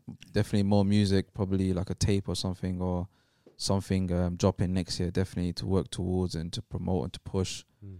Um, pushing a lot of the older music as well because there's a lot of good old music Yeah, that um, we can maybe try to get people to to listen to and to that's still relevant to this stage. I mean, like Mm. you can listen to it. It's it's recorded two years ago, but you can listen to it today and it, Yeah, it still hits um it still slaps in it so Mm. i think maybe just trying to get um, the music out there more as well and just trying to and also like just um um like like like um just trying to showcase Raids' personality as well which is which is the one thing uh, when Raids had his podcast like um, on, on the social engineer show like Yeah. two weeks ago that's one thing that we spoke about after is that it would give him opportunity to show to, to showcase his, his personality and Mm. how he is and just like um, his whole mindset and things like that where a lot of um, previous like podcasts or just um, previous albums was always s- surrounded or not surrounded but always around the music kind of Mm, thing so mm. maybe just try to showcase Raids' personality more Mm. and just um, that side of things as well For real, I feel like the audience definitely finds it easier to connect to a person on like more fundamental human Um, issues. yeah exactly Mm. that exactly that because if because then if you enjoy somebody's music but then you listen to them like on a um I don't know like on a you see them on TV and the person is just an absolute um idiot and Mm. that's gonna kind of uh, draw you away from or kind of steer you away from I think I think I think having yeah like I can use Kanye West as an example because what's Mm. going on right now in the media yeah. people might be listening to or seeing what's going on and what all the kind of shenanigans that's Mm. happening and be like, Yeah, you know what's what, your I'm not thoughts on Kanye West? music. at the Mm. moment, what's your thoughts? What's your boys' thoughts on Right Kanye West now- at the moment? Right now, I think he, I think right now, like he should stay away from TV and just uh, social media Yeah. and things like Mm. that. I feel like whoever's around him should be should be telling him like, bro, like you need to slow down. This is not good. Mm. Like, you need to kind of maybe take a take a minute to reflect. What do you think, bro? Oh, I, I just think Kanye's going for an episode at the moment. Yeah. Yeah, man. I think he's just. I, I don't even want to speak on someone personally because I, I don't know Kanye personally Mm. like that. But I think he's just going through an episode. He really, yeah, definitely needs to get away from social media. He needs to Mm. get away with any sort of platform that uh, that broadcasts um, certain situations because he, he's going through at the moment the whole white lives matter. The fact Mm. he's not with his kids at the moment. Mm. Um, and yeah, now the he, Gap deal was gone and the Adidas yeah, deal was gone. Uh, Adidas deal's gone now. Adidas, yeah, trying Yeah. to Uh, terminate. what are they? Dro- they dropped him. No, I think I think they're going through legal proceedings right now. Oh wait, what, I feel like Kanye's he makes some really good points, but sometimes his delivery is just so horrible, Yeah, it's bad. and it, it just detracts away from the good points that he's making. yeah, or he'll just go on a tangent. He'll, He'll say go on a something good, and then he'll just say And something then he'll wild. say something wild, and then he'll say something good and try to connect it to the last three good things that he said, and try to. It's like a mass spider web of things. Mm. So I feel like he he, he just needs to kind of maybe take a moment to collect his thoughts. Yeah, and- it's got a lot of yes men around him. Unfortunately, no one really Yeah, trying to definitely. reel him in and say, "Listen, look." You calm." saw that? Have you have you guys seen the Jesus? Um, what was it? What's that? What's that? What's The that? documentary? The Netflix one. Yeah, I haven't. No, what's It's it? I heard it's good though. Yeah, I think it is. I, I haven't think seen it though. just- yeah. Oh, you haven't I've seen heard it? about oh, it. it's really good. It's in Mm, like I've heard it's really good. It's three parts and it goes through his whole career. wow, Like yeah. it's, it's it's really good, and you do see that kind of a lot of yes men kind of thing around him. Where people are like, you know what? If he agrees, if I agree to what he's agreeing to, then I can Benefit, yeah, I can basically, yeah. benefit, or it's Mm. more Yeah. advantageous to me, kind of thing. I So- think Kanye was best when his mother was still around because his mom used to reel him in. I, um, did, I, I remember watching a few old school videos of Kanye West, and his mom would be reeling him in and yeah, she saying, held him Kanye, down. don't Yeah, be doing this, and yeah, just being his, um, how can I say, being being being there in his corner sort of thing. So Mm. once his mother passed away, it was just one thing led to another, and like even back in the days with the MTV awards with Beyonce and Taylor Swift and all of that, it's just been a ripple Yeah, I effect. think his mom unfortunately, with with with everyone, but I think his mom's left a massive like imprint on him. Even to this day, Donda is is his creative agency, and mm. his his last album was called Donda. So I think there's that element of like like you just said, his mom kind of grounded him, and him referencing his mom constantly might be his way of coping. Everybody's got their own way of kind of dealing with grief. yeah, you never Some really people do grieve, grief for years. Some people Yeah, grieve grief quickly. is- some people yeah. takes they, they spend their whole life digesting yeah, it. yeah, yeah. Mm. I a feel like this might term just be his way of grieving, really. innit? He might Changes probably an still be grieving. individual grief. Yeah. I probably have like a different opinion to most people, but Sure. I really think he's like just a, a genius, isn't it? I just Yeah. think he, but I think he's not like he's so far out of the box Mm. that he's always gonna make himself look crazy. Yeah. If you just listen to him and expect him to be normal, he's not gonna be normal, No, innit? definitely not. Kind But it's he, but he is. I, I get a what you mean. genius. I, I, I get what you mean. I do get what you mean because um, even on the, the TV interview that he did on wh- whatever it was um, NBC, and he's talking about his Gap deal, whatever it is, you can literally see a, a, a live picture next to him of Gap stock just dropping the moment. So what he's saying is not as if it's um baseless or whatever it Mm. is. Like what he's saying is true. He's like, I'm not happy with Gap. I left. I'm the reason why Gap's X Y Z. You look next to him, you see Gap's stock just like oh wow, plummeting. What, what, Just after but, that interview. but I agree. I think I think he is like a musical genius, and he's so creative, and he has a massive. He has had a huge influence on the culture. I but- agree. At times, it's such a conflicting thing because at times I feel like he, how he, like like I just said, like how he delivers certain things just detracts and it takes away hmm. from the essence. It's like you've got the essence there, but some of the things that you do is such a distraction to Yeah, that it's just a lot of and, noise. and it causes a, a mess. It just causes a mess. But I get what you mean. Like he's a genius, and uh, if you look at it at his core and what he's done, his contributions and everything like that. But it's just how he kind of executes it. I don't think is the best. Do you know what I I'd think? say. Yeah, I think to go from being just a random person to being a Kanye West, you can't be in the box. No, you can't be a normal person. Nah, nah, so you have to be like so far out of the box that Yeah. when you get there, people are gonna easily be able to say, "This guy's crazy. This guy's this. This Exactly. guy's that." Yeah, But yeah. that was the only way he could become that yeah, person. exactly. Because Yeah, and people were telling him hmm. it was crazy. Like before, before, before, he, when he was bankrupt, people were telling him, "Oh, this and that." And when Taylor you listen to his he's been written off so many times. Yeah, even his lyrics. like his lyrics are like, like he's you can tell he's something, he's something special, isn't it? Yeah. It's Yeah, like he's not timeless. he's not just like your running the mill type of Rapper, Creative, yeah. yeah. and even what he's done with like the fashion and stuff like that, the shoes or whatever. He's like Everybody yeah, dresses. Jesus. If you if you go into central London now, yeah, everybody dresses like Kanye, man. Or there's like elements of how Kanye dresses. It. A lot of people wear sweats. Trendsetter. People wearing Yeezys. People wearing oversized this. Mm. Like you do see it. Like you do see that kind of Yeezy sliders. Mm. But you know, back to what you were saying as well, Ashton, about oh, we listen to some of his lyrics, yeah, like, like it takes me back to um, uh, college dropout. Have you guys heard the song um, Yeah. Spaceships? I mean, and he talks about Gap when he used to work at the Gap. I don't think I've and heard his that rap, one. ah, it's, I'm gonna have to ah, hear it it's such a big tune. He talks Mm. about basically he's talking about like when he it's just a rap about like um, working the grave shift and all that kind of stuff and Mm. Wherever it is. But he talks about like um, Gap, him working at Gap, and he's smoking at the no smoking sign at Gap, and now he's a big part, and they're telling him not to smoke there, and he's Hmm. and uh, it's, it's it's just a, it's, it's if you listen to the song, it kind of just it gives you an insight to what his mentality was at that time, and him making five beats a day for three summers, like Mm. he's making five beats every single day for three summers straight, trying to perfect his craft, trying to get himself out there. Mm.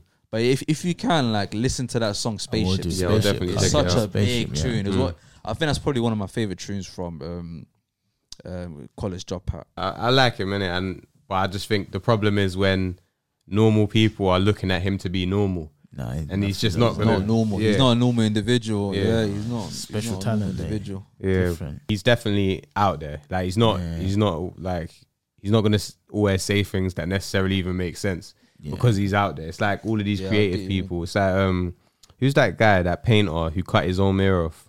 Oh, Van Wow. Gogh. Van Gogh, Vincent yeah. Van Gogh. Van yeah, Gogh, yeah, cut so his own ear off, yeah. He's And you obviously like, a tripped out guy as he's well. tripped out. Yeah, and I think I- oh, was he um was he um uh, colorblind as well wow. I wouldn't okay. be or something like surprised, I that? don't know. Uh, I'm I'm gonna check Have- have Google it.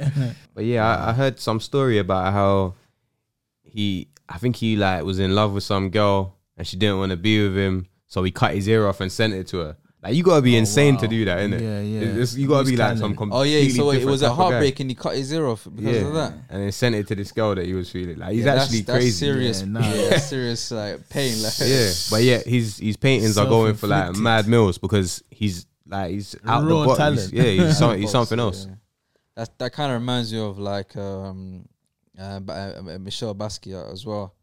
It Was he quite Basquiat out the the same as box. well? Yeah. Mm. Yeah, he would literally sp- lock himself in um, in, a, in, a, in an apartment and just spend the whole day painting and and Mm. like um, he was quite out there, Basquiat. He Method to the madness, There. yeah. Mm. he was quite out there.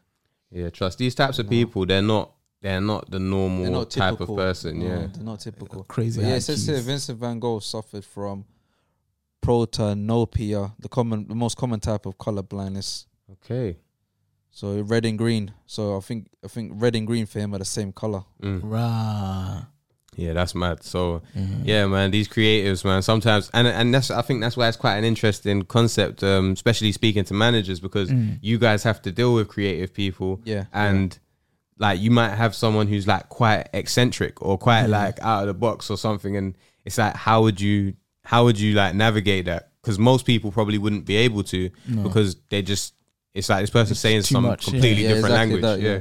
I think I think the best way to deal with people like that is just acceptance. No Mm. doubt. Accept totally the agree. person, and if be. you don't understand them, then you just don't understand them. It's not always that serious. Mm. Do you know what I mean? Mm. The person might have an idea that's outlandish or you don't quite get, but that's fine as well. It's just Mm. I think it's just about acceptance, really. Yeah, I would say. For real. How have you found the experience of building online presences for your artists?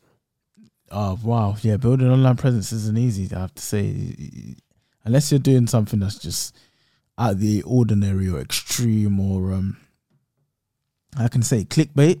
Mm. Um, it, it's it's all about time, time and consistency, and just building the momentum, and just trying to post regularly, and just yeah, just uh, trying to engage with the audience.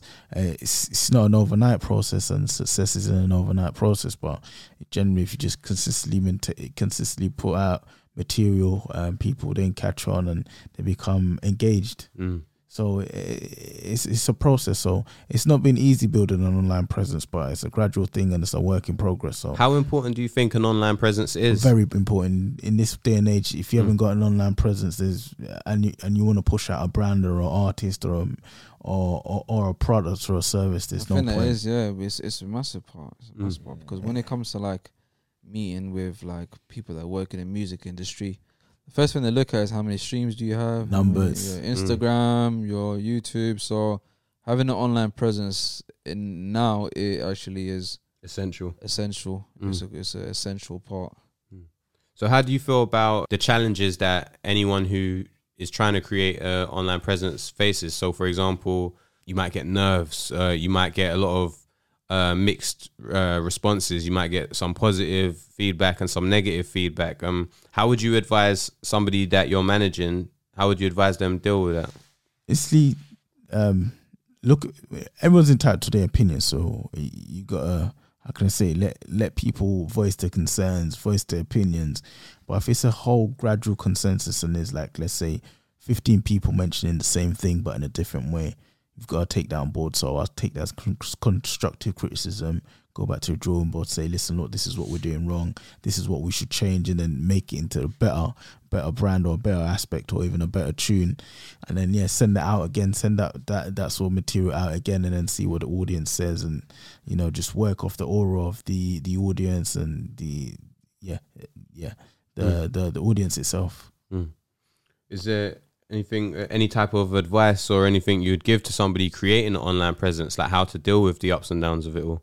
um online isn't the real world just remember that. Exactly Wa- wa- once you turn once you Exactly turned your phone off or the, there's no wi-fi there is no online world you're back to reality. But always just just use it as a positive. Use it as a place to build your brand show your presence because people want to be able to relate to an individual or a brand or show, show some sort of allegiance or understanding to it so just use it as a Use it positive as a presence tool. It's because that's Yeah. what it is. It's you, you you have these outlets, these like social media outlets and things like that as as a tool. So once you no longer um, see it as a tool and you see it as something much more personal, then I think that's when it will start to affect you and start to take a toll on you. Mm. But let's let's say for example you you you put out a post and this is like a common one that you always hear about. Okay, I normally get um 500 likes. Mm. And this time around I got 150 likes. Okay, what am I doing wrong? Mm. What's different? Is it a caption? Is this and that? I feel I feel I think you should see what other people are doing, draw inspiration from Mm. what other people are doing. There's nothing new under the sun, so What you just said about um, I don't know, usually getting X amount of views and then or likes or something, and then dropping something and not getting as many. Like that's something that I've been kind of thinking about recently as well because it's like it's it's kind of hit and miss, isn't it? Sometimes you drop something and it just it does better than anything you've ever done. when And you then- least expect it, yeah. Yeah, and then sometimes you drop something and it, it doesn't do anything. And then it's like you start to question like, oh, what, What did have I I do done? wrong? Yeah, is what- it because of this? Is it Mm. because of that? I feel like that kind of um, just adds more confusion. Mm, because a lot of the most like um if if uh, from from my understanding is the most unexpected moments are the ones that really define things like things will take off at the most unexpected times and numbers don't always necessarily define the quality of what's Mm. going on it's, it's not it's not it's not a real um not a real measurement of how Mm. good something is uh, it doesn't always uh, quantify the quality of something how good something is i mean it does help but as long as you're content with what you're doing Mm. It's it just keep going yeah literally that just keep going things will chips will fall in as they may mm. just keep going just keep going The I, I do understand that though. I do I do understand that like there there, there is a um algorithm there's a there's a metric to it that you do have to Mm. pay attention to but not pay attention to to the point where you uh, it's it's gonna make a, a massive uh, a, a change in direction if that makes Mm. sense so I, I'm a big believer in having like a positive mindset I'm a Mm. massive positive massive, mindset massive is believer key. In that. Bro. I feel like the mentality that you have has like a direct effect on And your how attitude. and your attitude has a direct effect on what's happening and and and and, and not only that like i feel like it also has an effect on the moods of and, and just how your interactions with other people are going to be Mm. so mentality having a positive mentality is such a key like it's un, it's unreal Mm. Would you Yeah. say there's a difference between the creative people you meet versus the more analytical people, like the behind the scenes sort of industry sort of people? Yeah, definitely. I'd say the creative people are more like laid back, um, more free going, more of, um, not really time constraint, just literally just going with the flow and just you know uh, taking it easy comings. And the people that are more analytical are more like, right, I need to run on this schedule at this time. If it's not done at this specific time, we're either behind or I can't do this or I can't progress. And then you get a, a, a mixture of people whereby they're both analytically good and then they're both like creative, and you're just like you get you get the best of two worlds, and you're like, okay, I can work with this individual. I've actually learned something from this individual, this group of people, in order to implement in my management sort of mm. style and skills. So yeah, man, it, coming across different people from different spectrums and different walks of life. Mm. Yeah, definitely it is. Have you noticed any difference? I have as well. I I think with, one thing I've noticed as well with the with people that are like more on the creative side, they have more of a keen eye. I've noticed that. Like anytime that we go to like a um, like a like a creative function with his music things like that, you, you always see like the creative people making like small tiny adjustments. Like say the person's recording, I say you have, you have your camera set up now. Mm. Without you knowing, they might change the lighting. They'll go around. They're trying to spot small details, find details. They'll change the lighting. They'll change the angle. Whereas people that are more um, analytical, let's let, let's say like a TV presenter, for example, they would actually have like a script that's been edited, um, that's been kind of um, uh, Tailored ha- ha- sort of yeah tailored, has more of a rigid format. So I think those are the two differences. I think I think people that are creative would make adjustments as they go, where people that are more analytical Mm. would stick to like a um, a, a regimented um, step by step way of doing things. I think those are the two main differences that I probably have I've noticed. Do you have a preference to who you prefer to deal with in business? In business, I think it's better to deal with more analytical people. Yeah, definitely. I think it's better to deal with more analytical people, based solely on the fact that um there's less it's more predictable i find Mm. and and predict being predictable and and is is such a good thing as well especially when it comes to business you want to you want you want it to be predictable. You want it to be reliable. You kind of know you kind of want to know what you're getting. Mm. But at the same time, with that, it's like almost like a, a risk and reward uh, side of it. Where if you're dealing with someone that's more analytical, I feel like that's more of a safe way of doing it. With with is more creative, there is more room for a bigger reward or Mm. or like um, things can take a, a different direction that is better than the original plan. You know, it's more of like a um, it's it, it could be more interesting in that regard. But if I had to pick between the two, I would say for now, I would say it's definitely the more analytical, Mm. robust uh, side. I would say. I hear you. What about you, bro? Would you say the same sort of thing, or Yeah, dealing with people that are more analytical, organized, um, easier to work with, Mm. but also individuals are creative as well. Don't get me wrong; it's not like they're not organized or they're not easy to work with, but individuals are crazy. It's more of um, you're gonna have to get into them more, or you're gonna have to, um, in a sense, be thinking right, oh, right. This person is specifically a certain way. I'm gonna have to cater towards that, and if if if I don't come across correctly, it's gonna be harder to work with. So more of the more analytical rep- um, approach because people that tend to do things analytically will tend to want to organize and do things re- on schedule, and it's it's Mm. it's less ambiguity, shall we say? Mm. What about for uh, I don't know, you're you're managing a client. Yeah. Um, would you prefer them to have traits of both, or would you prefer them to be more on the Definitely creative traits. side of it? Traits of both, definitely Mm. traits of I, both. I would agree. Yeah, traits of both. Mm. Okay. I would say traits of both. Yeah, because um, I've met a lot of creative people that are com- like completely creative. Like they're Mm. not they they the analytical side they leave that to someone else sort of thing, and Mm. they just focus purely on the creative side. And I think they do themselves a disservice by not having those traits as well because Yeah. it's, it's it just becomes a bit difficult No um to progress sort of thing. But yeah, you do, I think yeah it, it is good to have traits of both. You got to kind of Mm. be uh all rounder sort of thing nowadays, isn't it? You got to No be able to do most Or, different e- types e- or even if the person is like super creative, just have a bit of structure. Just Mm, a, just Yeah, a tad structure bit of makes a structure, difference. mm. uh, just so that the the whole creative doesn't just spill over, kind Yeah. of thing. Sometimes it can get messy. It innit, can if get they're messy. too- Yeah, it can get Mm. messy. It can get confusing, and you can lose track of what the main goal is. Mm. So if if um if I would say I would prefer um someone that's more creative and structured as opposed to someone that's completely analytical with a bit of wiggle room. I think Mm. I would prefer the person that's more creative that can at least um structure their work or there's a bit of direction as to where they're going. Mm. So that's the, that would be uh, my uh, um, preference to work Mm. with both. I would imagine with your skill set as well, you probably do have to have both sort of things because Yeah, you do. you're doing the videos and stuff like that as Yeah. well. You probably got to be quite creative as well, as well as yeah. analytical. But, but then stick to a schedule. You've got to be at a Mm. certain place at a certain time. Yeah, you've only got like a certain a lot of time s- slot to do things or uh, but then at the same time you might uh, you got plans might slightly change or Mm. you got to be open to um uh, you got to be open to adapt i Mm. would say yeah.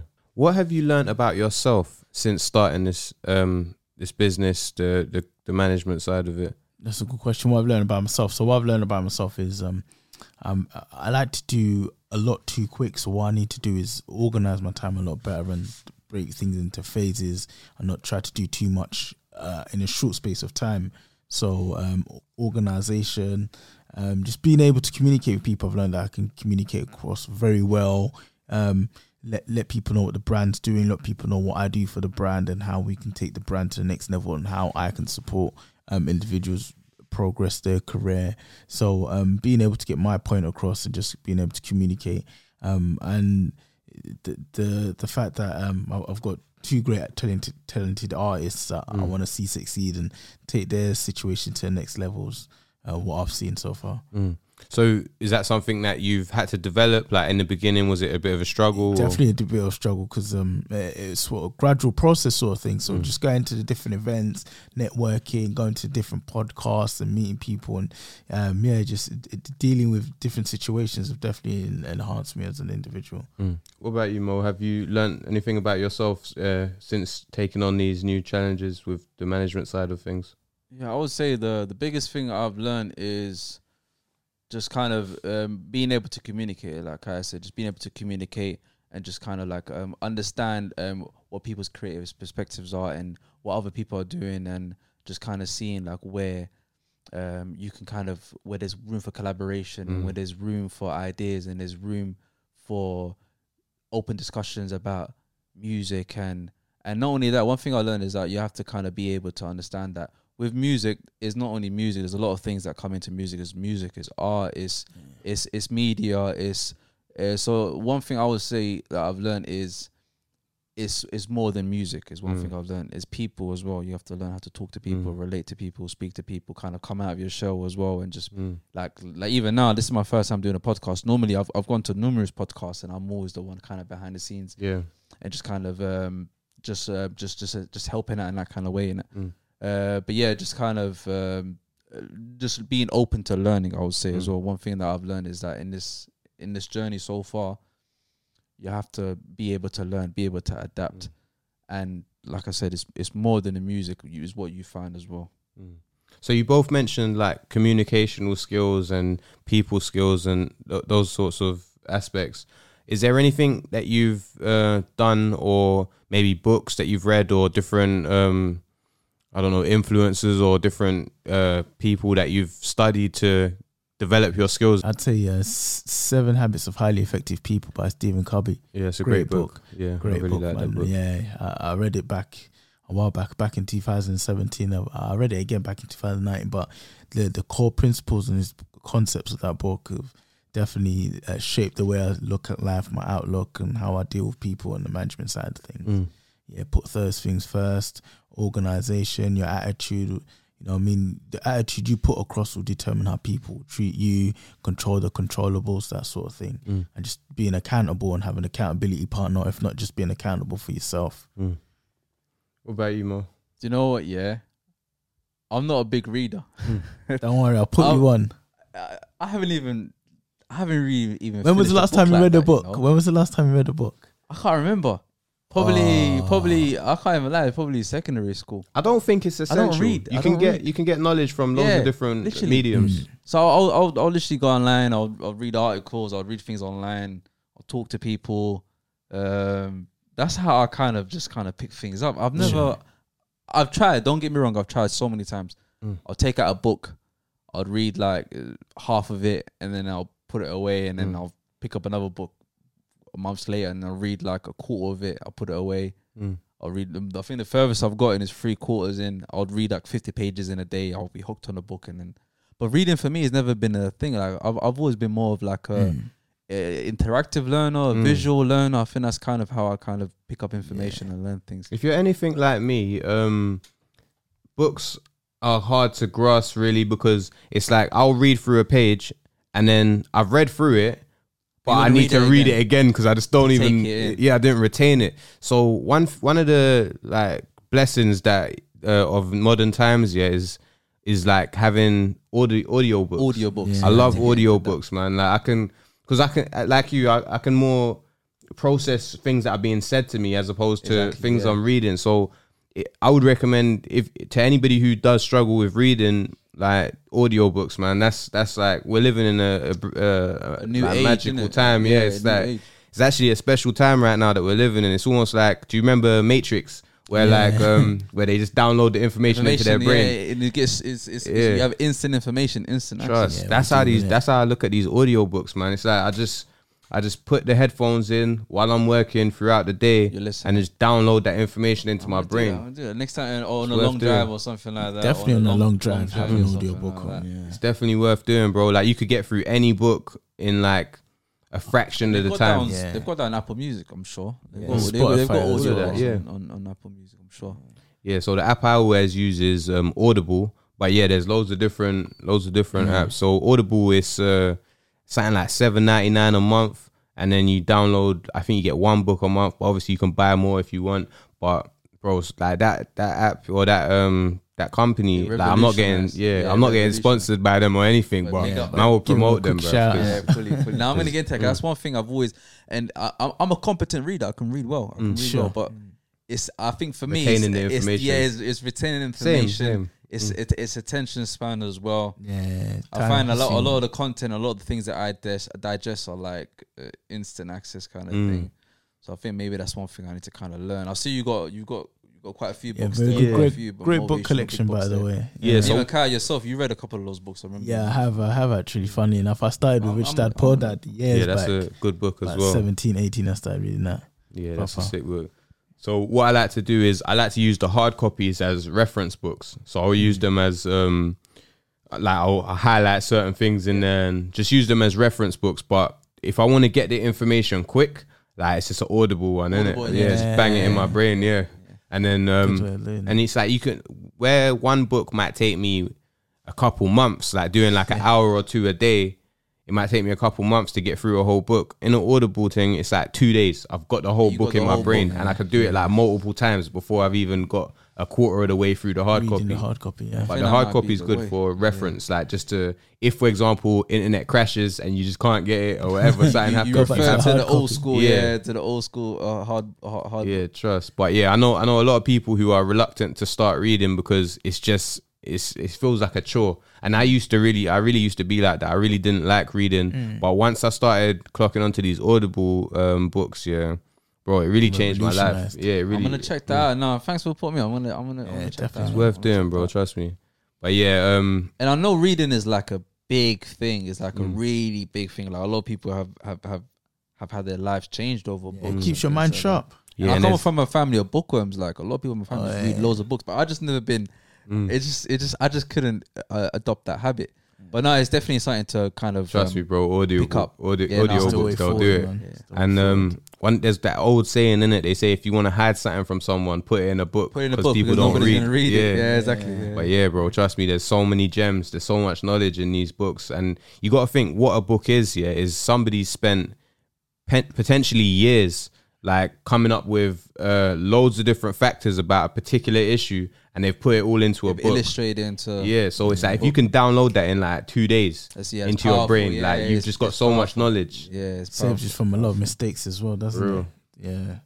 For real. So um, you mentioned the seven rules for uh, effective, highly, effective people. Yeah. Um, I know you you don't really you're not really too much on the books at the moment, but um, is there any other reference points that like for anybody who wanted to get like the people skills that you've had to develop throughout your management career? Um, I think um I think um it, it it's been a, lot through experience because where I used to work prior, I was managing a lot of people. I was managing over hundred people, okay, and it was a lot of responsibility for the age I was at. I was twenty five and I was managing 120 people. So that's I think I kind of Mm. adopted mentors. So I had people around me that were kind of putting me on and kind of coaching me and kind of Mm. telling me like what to do and how to kind of sort certain problems out. So I think a lot of the experience that I've learned from management has been through uh, experience. people that you've met along yeah, the way. Yeah, exactly sort that. And even to this day, I've still got people that I, that, I- that I talk to and kind of put, Mm. put me on that same kind of um, like give me that same kind of information. I feel like that's definitely like a key, uh, like a gem as well. Like being able to like take the information that's given to you by other people But who have others, been yeah, there and that, done that, it. Sort that of done thing. it before. Um, would you give? Is there any advice that you would give to somebody who wants to get uh, a mentor or have like be able to be receptive to that type of information? Because I find that People are unruly and don't want to listen. yeah, sometimes and sometimes it becomes a thing where it's like there's somebody right there, yeah, that can give you loads of information, yeah, and you could really utilize the information they're giving you, but because of the way somebody's being, people are reluctant to even help to, them. to, to help them. So, is there any gems that you would give to somebody to how to be receptive to knowledge, sort of thing? I, I would say um, the best thing is is is listen is is listen because I just I just um in in a situation like that potentially one thing that you say could the penny could drop Mm. so when that moment does happen that person might be more inclined to listen but I, I would say is listen and you're bound to kind of learn what's going on or, or or you will learn a thing or two or another one as well is that some people like like you just said people that are less inclined to listen people that are like oh whatever um, Mm. I'll find out for myself it could literally be that some person could tell you something it could happen to you you've learned from experience or you've you've you've had it from experience and then the next person that person says something you're much more tuned in into what they're Mm. saying so I think for especially with the younger generation that might be less inclined to listen I don't want to say that I don't want to kind of paint the brush uh, what's that what's that word like you paint the, Tarnish. yeah exactly yeah you paint Trying everyone with the same brush kind of yeah. thing Mm. but um, I would say if if you are looking for a mentor, if if you're somebody that is more proactive or you want to better yourself or you you kind of understand the direction that you're heading Mm. then if there is a place it is if there is somebody in a i don't know it could be um someone in a family or a family friend or a, friend or someone that you know through through work or any uh, old acquaintance if there is somebody that is doing something that you you want to emulate then the best thing to do is kind of listen and Mm, and adopt that kind of um, just take what they're saying on board. mm, So yeah, that's that's what I would say. I think listening is a is a key thing when it comes to that kind of stuff because you without if you don't listen, you don't learn. for real. If you don't listen, you you don't learn. For real. And um, the motto to the show is learning from every conversation, and I feel like that's a key a key principle to development as well. Where you, like you will be talking to all different types of people, and sometimes you might think that you know more than this person or something like that, but. Everyone has knowledge, and everyone's been Everybody through things, has, and it's yeah, just about literally. listening. Like what you Listen, said, you yeah, just got to just listen. listen to what they're saying and really like take it in, and you can learn from every conversation Yeah, for real. yeah, and, it, and and you could even be in earshot of a conversation Mm, and and pick up things.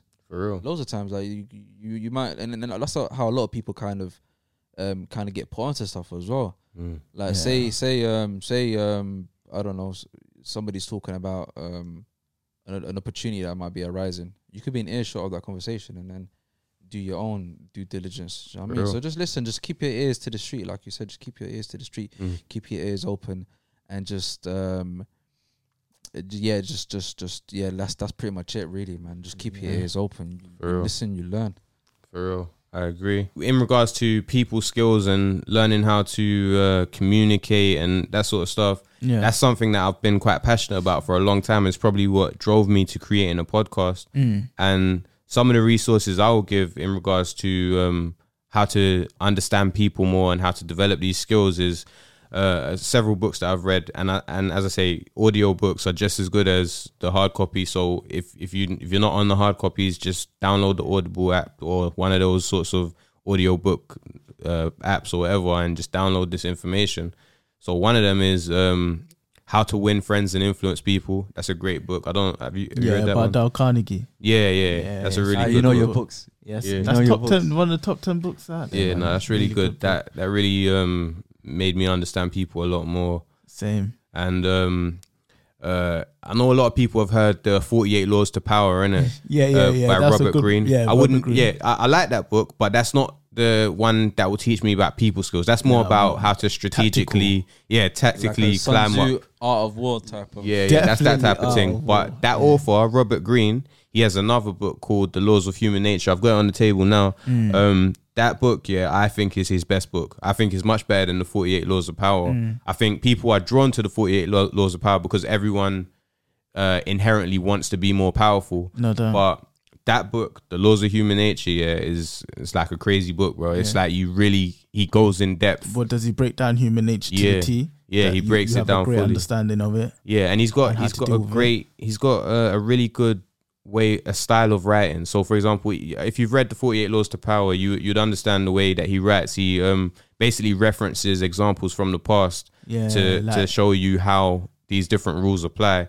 But the same sort of thing with the laws of human nature. He he breaks down examples from the past and explains to you why people have done things that they've done in their life. So he references loads of famous people you would have heard about, but you he would tell you stuff about their life that you didn't even know, and he will explain why they keep on uh, doing the same mistakes. They keep on like certain things. But yeah, it's a really it's a really good book, and check that out. it made me um understand a lot more about myself and a lot more about people. So so the two books I mentioned, uh, uh, how Laws to win friends, and- Nature. yeah, laws of human nature, and how to win friends and influence people. Yeah. Uh, there's loads of others. That that book there as well, influenced by Robert B. Cialdini. Yeah, that book's really good as well. Yeah. That that's like a he's a PhD, a doctor, and he um has basically just studied for years about different human interactions and stuff like Oh, that. so wow, that's a really good book as well. Mm. That's another bestseller. All of these books that I mentioned are bestsellers. They're like Mm. proper up there. So I'm not the first person to mention them. These books have been mentioned loads of times, and um, yeah, it- I feel I really feel like if you want to be better with people, it's worth taking the time to study what people are and how you they have to, yeah, in, Yeah, order, in order for yourself to advance as uh, an individual, because we live in a dependable world, and we're all dependent on one another, or we're Mm. codependent on one another. You need to really know how to interact with people, make them feel at ease. You know, read the room because certain people Yeah, can I be really creative, but they can't read the room, and then they just do something and it that's just out of the puts people's ordinary. back up sort of thing. There we are. Even Mm. if, no matter how creative you are, if you can't socialize and make people feel with you, you at, at- at ease with you, it's going to be very difficult to um broadcast your talents. For I think another one as well is just understanding yourself as well. Mm. Once you understand yourself, that's almost like a reflection of how you would interact with other people. As well. And I'm pretty sure, like with, with with with laws of human nature, it's not only other people's nature, but it Mm. will give you insight as to your own yeah, nature. of course, definitely, So hundred it's just percent. one complete circle of understanding. Yeah, Mm. self. And I'm gonna check that out. I'm gonna I'm gonna definitely check out those books. Yeah. I'm gonna ch- um, find the audible for that, so it's Yeah, easier yeah. for me to digest. Yeah, I think I think you'll really enjoy that, man. I think you'll really get a lot of value from it. If yeah, and no, and for the audience as well. Yeah, if you if you And it might be Do you get the ensuing time? for me to start reading because that's one thing I've always wanted to do. Like, yeah, pick you up, man. is It'd just start reading. Just start reading. But no, no, work in progress. yeah, it's one of the it's one of the uh, things I tried to promote on the show because it might me personally it really changed my life. Like I was a completely different person before I started reading these books, Mm. and afterwards, like it really just gave me more understanding To as life, to, isn't it? Yeah, life in its, itself. Yeah, and the issues and peoples and the Mm. situations you deal with and how you come across and how you you can master the situation, not be overcome by it. Mm. It's if you, as they say, history repeats itself, and books are a great avenue whereby it's a, a collection of information and experiences that have, have then been written. And if you learn from another person's experience or uh, what's been written, you save yourself a lot of time and sometimes a lot of heartache and avoid certain situations and paths and just Yeah, that's true. be able to excel. One thing that's better than learning from your own mistakes is learning from somebody else. yeah, literally, bro, real. saves you a That's- lot of that's spot on. time. That is fun. Yeah, you have to, you have to, man, because we're here to learn from one another and take ourselves to the next level. And In Mm. order to learn from one another, people have to go through experiences. Hundred percent. Are there any other aspects that you're going to introduce to your management portfolio? Are you are you planning on doing anything else differently in the future? Or? Yeah, we're trying to uh, start doing our own sort of shows on, or, yeah, get get performances on, get our sort of little shows, and um, yeah, push Raid Solo out for um, um, maybe uh, not maybe, but push Raid Solo out to um, be part of the collective of King Kai Media, whereby we'll start putting on shows and Raid Solos will headline it, and then we'll have up and coming artists Mm. and events as well. That sounds really good. Yeah, That's- so just all in due time. So everything's just a work in progress at Mm. the moment. What about you on the like video side sort of thing? Is there any new things you're thinking about? Something that you're working on? I think it's just uh, getting the videos to a, a better, a, a better, a more elevated level. Just Mm. doing things that we haven't normally done before. Mm. Um, it, it, newer uh, types of effects and things like that. Mm.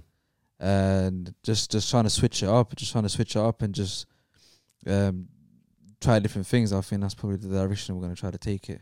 Yeah, I hear you. Yeah, that all sounds really good, man. Does your personal life ever affect your business life? I try to keep the both separate. To be fair, um, reason being is, um, in life you're gonna go through things, but um, if, if if for instance I'm going through a lot of a lot of things in my personal life, I'll sort out my personal life first before attending to business. Because at the end of the day, I've I've got one life, and I- I'm gonna try and maintain that life to the best standard I can. And if I can't maintain it a certain way, I'm gonna have to address it and then get back to business. Mm. So I, I don't like mixing the two. You know, I don't mix business with pleasure. I wouldn't recommend it either. Mm. Is there any um, advice you'd give to somebody who's finding it hard to f- get the balance right? Yeah, definitely. I'd say definitely prioritize your personal life because you know uh, business. Don't get me wrong, will will come and go, but as long as you get your personal life sorted and you've got a relevant skill set, you can always make back the business or rebuild something. But uh, you gotta take care of number one first and make sure you're in the right mind frame and the right mindset in order for you to conduct business. Mm. What about you, Mo? Yeah, similar similar line of thought is keep it separate, keep Mm. the business and personal separate, and then try not to let one have a, An effect an on impact other. on the other, have an Mm. effect on the other as well. It's almost like you've got to live uh, two A lives. double life, yeah. Yeah. Clark Kent by day, Superman by night. You know what I mean? You do have to kind of do that. But yeah, no, Yeah. literally that man, and you do have to prioritize like your own well being as well, because if you're not in a in the right state to um carry a business or or anything like that, you just have to kind of make sure that you're in the you're in the right position or you're in the right mindset to kind of excel, kind of thing. You know, Mm. so yeah. But but I would say the best advice I would say is is learn from the beginning that you have to kind of separate the two from the beginning. So then business will be business and then personal will be personal.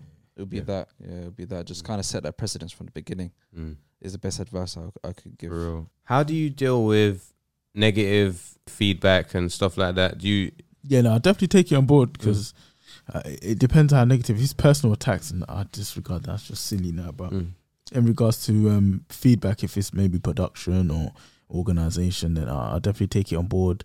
Uh, it's, it's always good to get constructive criticism so you can improve yourself because no one's perfect. And Mm. at the end of the day, you have to be able to take criticism on board, and in order for you to be a better individual or a better person, or yeah, just be, being able to yeah take constructive criticism is key. So I definitely take it on Mm. board. What about positive, like encouragement? Do you do you take it the same way, negative affirmation. and positive? Um, I, I don't- I don't let my vic- the victories get to my head, and um, Mm. You know, what I'm saying the hate or the, the the dislike get to my heart, sort of thing. So I just play a balanced off. You know, what I mean, all right. I don't look for a comp. I don't look for like praises or accomplishments and whatnot. I just keep just keep it constant. Mm. Okay. What about you? I Mo? would say um, with like negative um, uh, opinions, I I would most likely probably ignore it. Mm. I feel like if it's more constructive and it's coming from a place where there's certain parts that I could understand and I could kind of, uh, I can I can I get it kind Mm. of thing. Then yeah, I will take on board with that. But that's that's that's if it's constructive.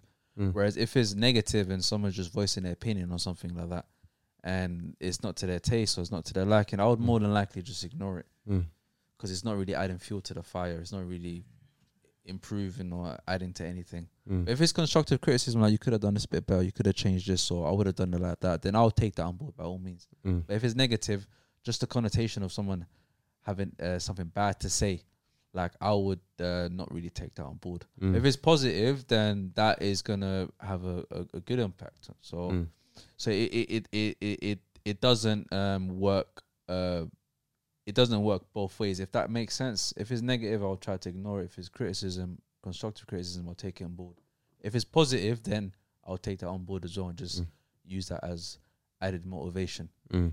I think it's a difficult balance to have because even with myself, I find uh, the positive things. It almost like it doesn't have too much of an effect, but the negative things It start does, making yeah, you feel it some does. sort of way. It does. You could have Mm. fifty bad. You could have fifty positive comments, Mm. but you're just looking at like Uh, one, negative, comment. Yeah. Yeah.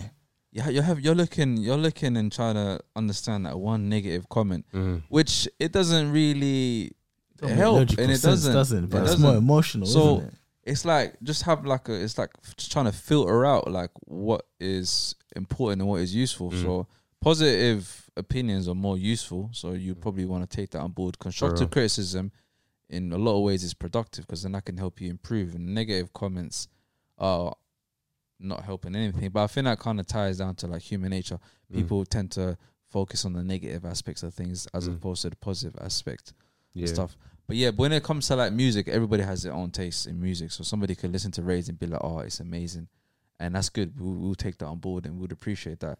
Others might be like, "Nah, I'm more of a what's that? What's that genre of music that's like heavy drums, heavy kind Uh, of punk, punk heavy or metal, heavy metal. heavy metal or EDM? Like that's Rock. more my speed." Mm. Yeah. Okay, cool, that's fine. You know what I mean? I wouldn't really try to uh, Mm. um, let that get under my skin or anything Mm. like that. But yeah, I think it's just trying to understand that certain comments can can help, and Mm. then others c- wouldn't really try to ignore it. I would say. For real. For real. But why do you think that is though? Why do you think people focus more on the negative comments as opposed to the positive ones? I think it's like you said, innit? It's it's a human nature one because Yeah. it's like you could you could like f- you could walk down the road yeah and find like 50 pound on the floor and it's like yeah this got 50 quid Yeah. But then you could just drop 10 pound and be like raw like man's Oh, yeah, pissed I off did I just Yeah, lost that just 10 took pound pound. Yeah, where's Yeah, it gone? exactly. the negative just feels I think we're just we're loss ad, loss adverse or whatever it is loss adverse whatever the word is yeah where you basically try to avoid loss as much as Oh, you can well, yeah, loss adverse. Yeah. Yeah, yeah, Mm. I know what you mean. Yeah, Yeah. yeah. Or another similar one is like similar to the the, the fifty pound uh, example you just used is like if someone praises you, you'll be like, yeah, yeah, that's that's good. You feel good for about two, three seconds. You feel good, Mm. even if it's like an amazing, exceptional praise. You feel good for about three seconds. Mm.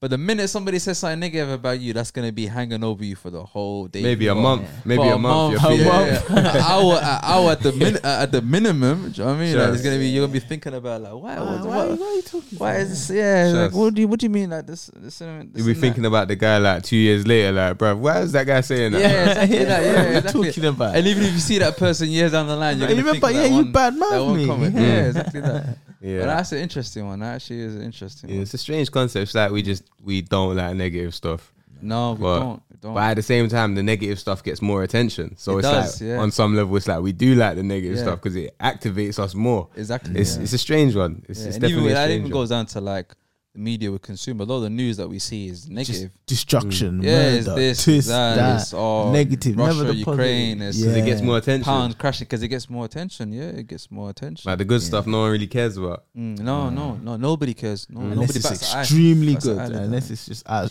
like out the ordinary good. You're like, wow, okay, fair enough. Yeah. We gotta document this. We gotta put this on national TV. But nine times out of ten, yeah, the, the news is just positive. It, negative. It's just Do you, do you think if trauma. like the media, let's say like in, in a situation where all of a sudden the music became not not not music, the media became a lot more positive. Do you think that will have an impact on people's day to day lives? Mental or- health, definitely, yeah, because a lot of people health, just yeah, consume so much of the media. It just absorbs their general conversations or their mindset to a point whereby if you're listening, if you wake up every morning, you're hearing murder, destruction, uh, cost of living increase, this, that, and the other. uh, You're gonna be like, ah, everything's negative. Oh, you're gonna be like that Yeah. negative individual. But I think the only good thing about what's happening now, like in this day and age, is that you can kind of choose what kind of media you consume. yeah, people now like they go for other media outlets outside of the outside of the big ones that you were so accustomed to. You know, your BBCs, There your Guardians, your Telegraphs. yeah, People go into Al Jazeera. People go into social into media, social media as instant well. news, Yeah, what you can go into um, other countries. You can go to the Washington Post and find out what's going on over there, and, Yeah. and it's interesting as well because then, do you know what that kind of opens up? It opens up a whole different narrative to definitely media new way, different well. perspectives, um, Because before it was just like the Metro and then Evening Standard. You read that, you go home, BBC News. At least now you can. yeah, you get a whole 360 News. approach now, don't you? A big holistic approach, a long term approach. You know, before it was just like narrow minded, one sided approach. Now, if you want to go online, you can just type certain events, what's happened, and Mm. from there on, you can build your own perspective, your own understanding from it, and not just take it from the BBC or ITV or the, the nine o'clock news sort of thing. Mm. For real. I find myself doing that, trying to find like I, t- I, t- I try to read more positive news. I find that's a bit more, Mm. Yeah, but then it's hard to kind of mind. it's hard, kind of hard to kind of get out the smoke screen of all this negative news because, Mm. like you said, you are bound to kind of click on a negative. oh, Kwasi Kwarteng got sacked. All right, let me see. Why did he? Why did he get sacked? Let me, Oh, you knew that was going to happen this. at some point when the markets crashed. yeah, yeah, big, big one. Mm. For real. What advice would you give to an up and coming content creator? Someone who's Yeah. trying to maybe manage somebody else or s- that sort of I'd say stick to a niche. Stick to stick to a niche. Um, I'd say have a plan, and I'd, and I'd say stick with it. Take your time. Nothing worth having happens overnight, and if it does happen overnight, it wasn't worth having. So definitely that. So, what kind of niche would you say you're focusing on at the minute? So my specific niche at the moment is lifestyle. So at the moment, Okay. music's a lifestyle, traveling content is a lifestyle. So I'm currently just managing a lifestyle brand, and then Mm. from the brand is an offshoot in regards to musicians, content creators for road traveling content, so that sort of thing. Mm. So we have a broad spectrum, but have it also um, a- an understanding of the mission so far. So that's what I've got. Okay. What about you, Mo? Yeah, I would I would say that I would say similar thing. I would say um kind of um stick to what you feel passionate about, what you enjoy, Mm. and then just kind of diverge from that and then move into other areas that are similar and that you feel comfortable with. Like I kind of I help raise a lot with the creative side of things, and Mm. so another spin off for that would be like maybe delve into photography or maybe video editing or other areas around that that ultimately it comes from the same kind of thing. So I think that's probably the best thing Mm. is um the best advice I can give is stick it, stick to something that you enjoy. you feel passionate about, and just build up skill skill sets and build up things around that that you're you enjoy. Do you know I mean, you have to do what you Mm. enjoy at the end of the day. So what about um what kind of advice would you give to an up and coming artist who wants to be noticed by like a management company, someone who's trying to get their stuff out Yeah. there? Definitely say work ethic. So have have good work ethic. Believe in yourself. Um, I'd say work ethic, self belief. So self belief, work ethic, um, and yeah, let's just be willing to learn and be coachable. Mm. So yeah, those are the So- three things. If let's say they have a good work ethic, Yeah. um, they're willing to learn and are coachable, but you never even hear from them. So how how do they get your attention, sort of thing? Would you like how would they Yeah, just- like pop up on your radar, sort of thing? uh, on my radar. Uh, Mm. Direct contact myself, uh, email, social media, Instagram. Um, So just contact the people that they want to like Yeah. directly. yeah, literally, yeah. I'd say just yeah, go go to the source directly. You know, just pop them like hi, see what you're doing. Wondering if you can look into my material, Mm. um, and see if we can work together. That sort of thing. Just yeah, build up a genuine conversation and meet the individual and take it from there. Mm, for real, it makes a lot of sense. And just have something there. Like it can't just be catalog. words. Have like um um have like a, a, a song out or a couple videos or um one or two one or two things that show that you are kind of serious about or it's something Mm. that you you do want to take to another level, take further. So just kind of show him, show have something to show, kind of Mm. thing, innit? Because then um at the end of the day, um you can't just go off of somebody saying they they want to be a, a I don't know a singer or whatever it is. You kind of have to take the initiative and try to pursue it yourself because at the end of the day, you can only go as far as you want. Mm. So if you're showing that kind of uh rec- you, that kind of like oh drive that you want to kind of do it, you, you will catch attention Mm. at some point.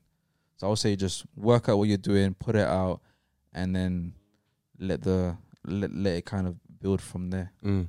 Cause I asked somebody this question the other day, and they were basically saying that when they when they search you up, there needs to be something there. like there Something needs to be like Yeah. proof that you're actually doing it. Like you're constant. Like you're you're you believe in yourself. You got like you've invested in yourself. You've got a bit of Belief, Like, self stuff belief. there, Yeah, 'cause exactly. Yeah. a lot of um artists. You go to their page and there's like no music. There's no on there. music. And it's like, how do you know they're an artist Exactly, other yeah. than them saying it? Exactly. How do you know if they're good or not? You gotta have something there. It's gotta be Mm. something tangible Has to be solid to, content to, there. to, to, to go off of. Mm. For real. Is there anything else you wanted to cover? yeah, just basically follow me on social medias at King Kayaa Media. So we're on all social media platforms. Sorry, on TikTok, Instagram, Facebook, YouTube. Uh, follow the artist at Raid Solo. He's on all Mm. social media platforms. For real. Follow at Blackman the Traveler. And yeah, get at number one groovy as well. Blackman the Travelers on all social media platforms, TikTok, Instagram. Yeah, just yeah, just follow the movement. And at Mm. number one groovy. That's it. For real, yeah, it's it's been awesome, bro. It's been a pleasure, and as I Yeah. say, I think the audience are really gonna enjoy this perspective because you've got um you've got two young managers that are like they're actually living it, they're actually doing the the work in it, actually out here like create like trying to build artists and trying to build people, and Yeah. I think a lot of people who are maybe looking at it thinking, I would love to do that. Yeah. I think they're gonna definitely get value They from have to take the what you're plunge. saying, Just yeah. literally just take the plunge. Um, God loves a try, so Mm. you know, try Yeah, and I, see I what love happens. that one. You know, God loves a trier. Yeah, you Mm. gotta try because that if you don't loves try, you don't, you try, don't know. You don't know. Mm. I- Yeah, As I say, if you don't ask, you don't get. for real. So you gotta go and out just to there. show like a lot, a lot of the, a lot of people that, especially with the younger ones, and we're young ourselves, isn't it? So Yeah. it sounds a bit We odd. ain't even kinda getting to that age where we're talking about younger ones, but there's more to um, um, um, music media than just being the front man or just being like the, you know what I mean, the Justin Timberlake, Mm. uh, Beyonce of the thing. Do you know what I mean, there's other there's other elements around it that Real. contribute massively to the overall um, success of of what you see on TV and what you hear on or what you see on social media. So there's so many other things in it. So if anybody out there that has a passion, whether it is um, working with audio and making sure that the audio is at like proper or engineering or like um like engineers like with music stuff like Mm. that or somebody that's a producer or whatever it is like just work on your craft just work on your craft work on what you're doing and then you'll reap the rewards For real. For Mhm. every talented person, for every superstar, there's a team behind There's them, a team behind and it. Yeah, there- yeah. it- all the all the cogs work to make the Yeah, machine work. Exactly that. Mm. That's it. exactly you can't that. get to the Exactly top on your own. Mm. No, no, no. And every every part plays a vital role. No for doubt. real. And is there any advice you would give to somebody who has the mentality that Yeah. they're they're awesome, they're talented, and they don't need nobody, and they don't need no team, sort of thing? Yeah, no, that's very stubborn because in this world you do need people at some point, one way or another. You may not want to admit that you need people, you need some sort of uh, support, but you can't do this thing alone. In general, you can't even live life alone. Mm. There's even studies that show like people that are lonely and don't have friends. It's like equivalent of smoking like seven cigarettes a day, sort of Mm. thing. So, you know what I mean, it, just in the whole general perspective, sort of thing.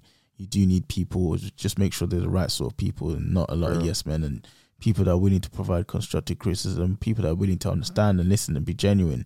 So yeah, you, know, you, you need people in the management, you need people as an artist, you need people in general, just as Mm. you know, to day to day living. So yeah, Yeah, That's that's yeah, that's literally it, man. There's no such thing as a as a one man band.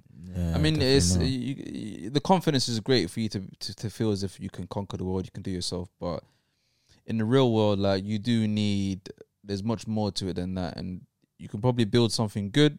But if you want to build something great, you're Mm. gonna need more pieces to that puzzle.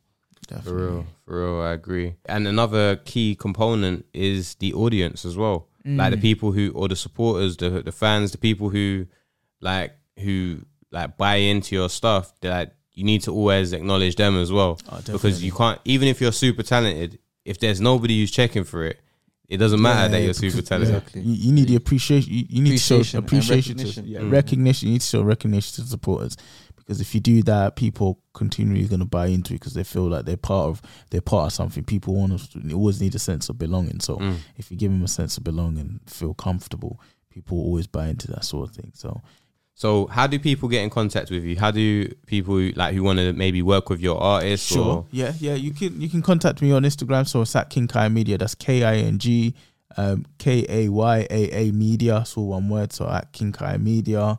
You can direct message me. You can also get me on Gmail. So that's King Kayaa Media at gmail.com. So that's King Kayaa Media at gmail.com. Um, yeah, so you can catch me on social media platforms. So feel free to message me and then we'll be able to just take it from there. Mm. And if they're just trying to keep up to date with you, they're literally just a fan. They want to inquire into more like of the stuff that you're bringing out. Um, where, where's the best place that to, check out my YouTube now um, at King Kayaa Media. Just, just gonna show my experiences, just uh, traveling and literally just yeah, places I've been and uh, my perspective on things. And yeah, it's, it's it's quite interesting, man. So check it out. It's, you know, quite sociable, bit of a laugh sort of thing. So and yeah, interesting facts. And so Mm. check it out. What about you, Mo? Uh, my social media is no one groovy n o one g r o o v y. Um, and yeah, and check out Raid Solo as well. Yeah, Raid for. Solo, and check out his uh, Spotify, Apple Music, his YouTube as well, and obviously his Instagram, and that's where the music is. In it, Mm. yeah.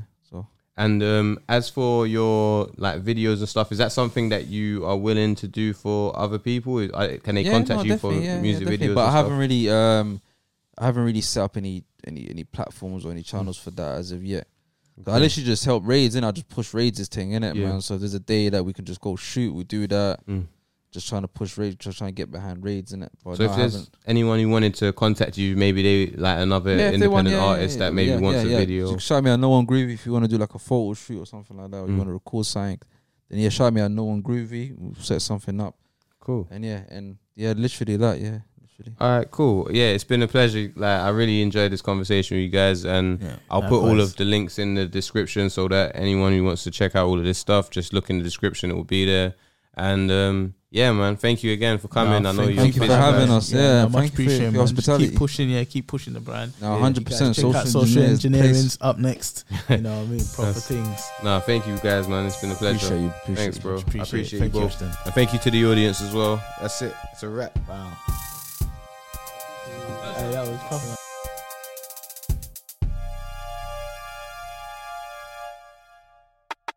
1p, 2p, 5p, 10p, 20p, 50p, change don't annoy me. £1, £2, £5, £10, £20, £50, these are my employees, yeah. I just make Elizabeth work, I just make Elizabeth work, yeah. I just make Elizabeth work. I just make Elizabeth work, work, work. Where my money at?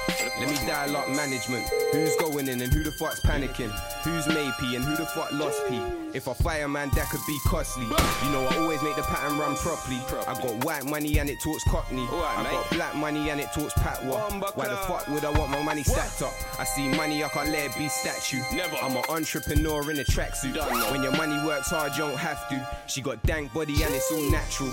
But I'm still only trying to get the P, bitch. You got dead P, hit it with the D fridge. It's a game full of snakes and leeches. Fuck school, they ain't never gonna teach this. Never. Fuck broke, I'd rather turn evil. When I'm hungry, you be looking like treacle. I'm tunnel vision on my prey like eagle. I got a pit in the whip looking regal. Just in case I ever got to duck a man down. Dealing with the penny same way I do pounds. Dealing with the pound same way I do racks. Aiming for a billion, I ain't going back. When I hit the club, it's return of the Mac. I'm looking for a hustler, 30 collab. Trap queen title, where you worthy of that? There's a lot of hot chicks, but I'm never that gas. I don't know love, only know about cash. I know about economy, I know about tax. I wanna dominate, not race with the rats. Look, I can't hear shit if it ain't about 1p, 2p, 5p, 10p, 20p, 50p. Change don't annoy me. 1 pound, 2 pound, 5 pound, 10 pound, 20 pound, 50 pound. These are my employees, yeah. I just make Elizabeth work. I just make Elizabeth work, yeah. I just make Elizabeth work. I just make Elizabeth work, work, work.